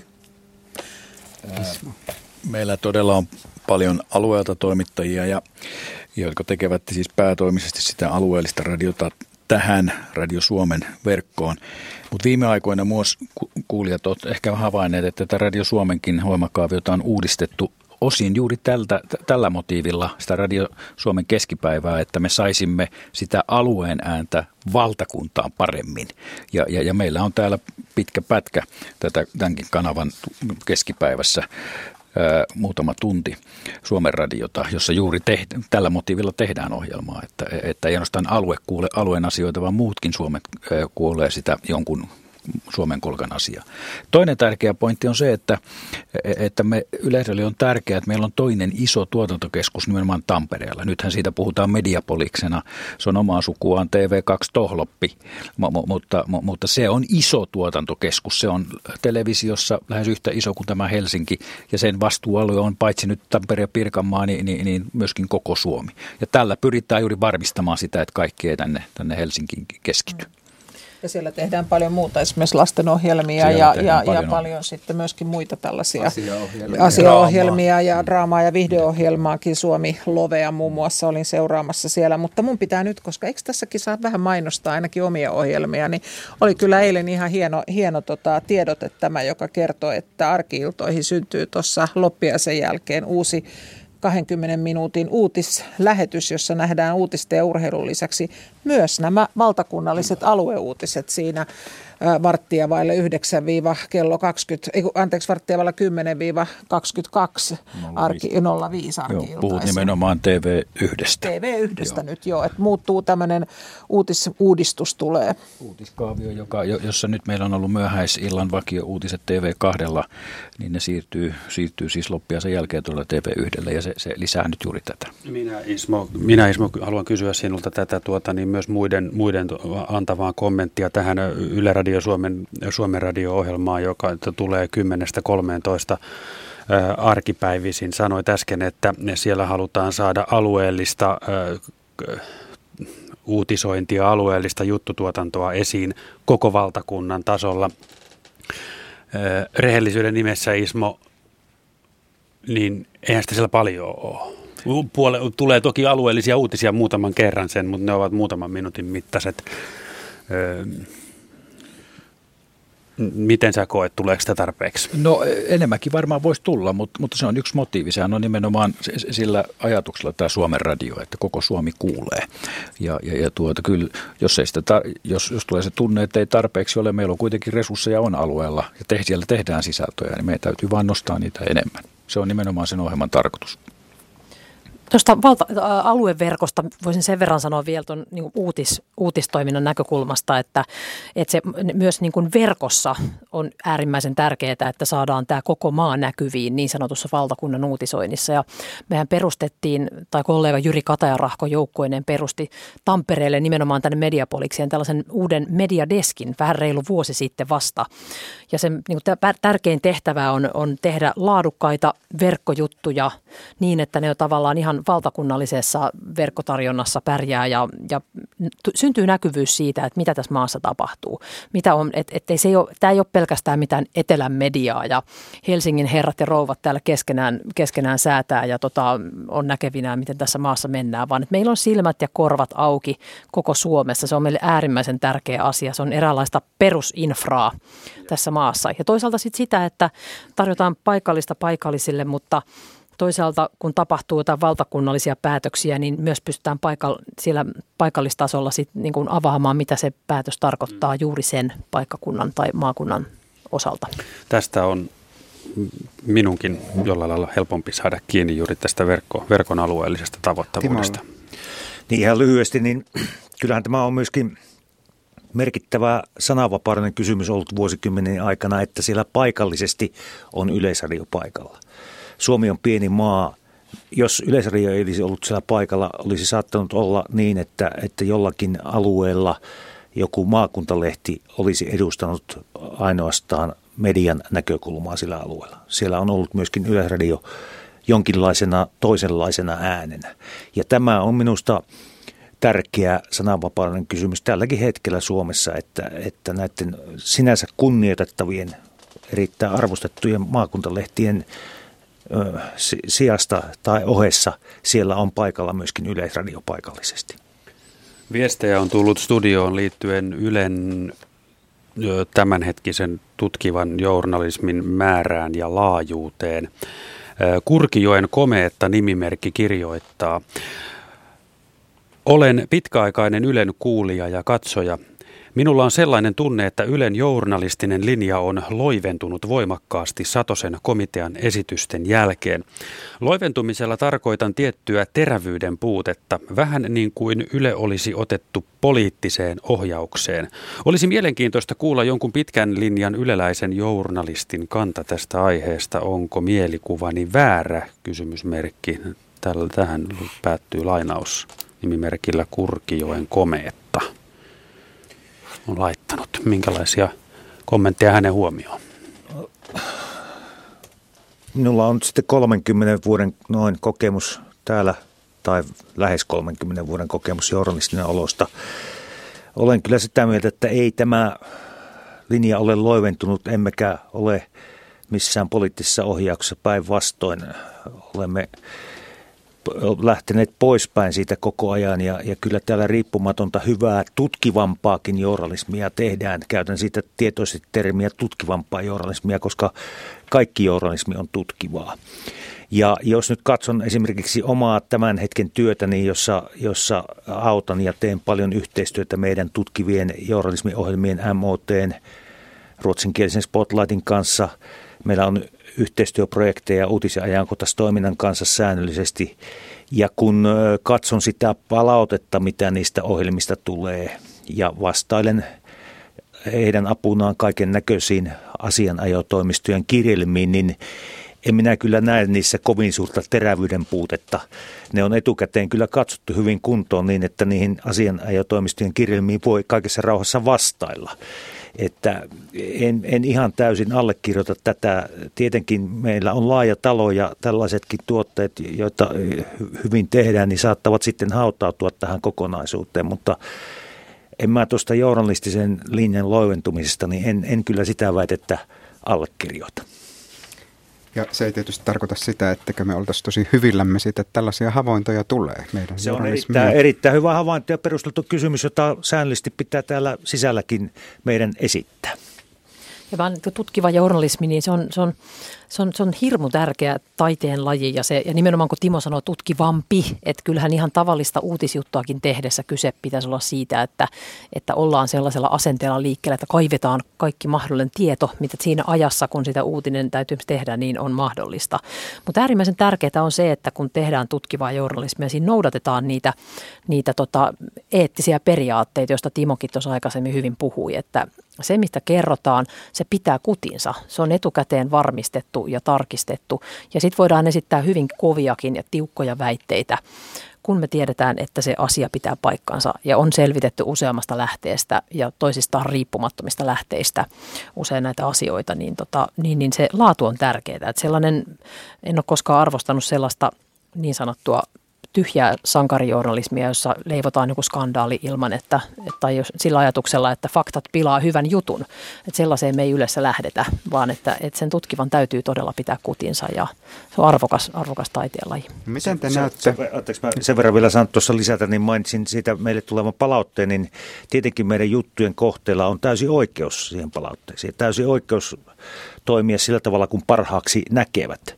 Ja, ja, ja tällainen jännitteisyys, niin se kuuluu tähän asiaan ja se, se, on, se on hyvä asia, että, että tota, meillä on jännitteinen suhde, suhde, mutta ei koko Yleisradion osalla sitä.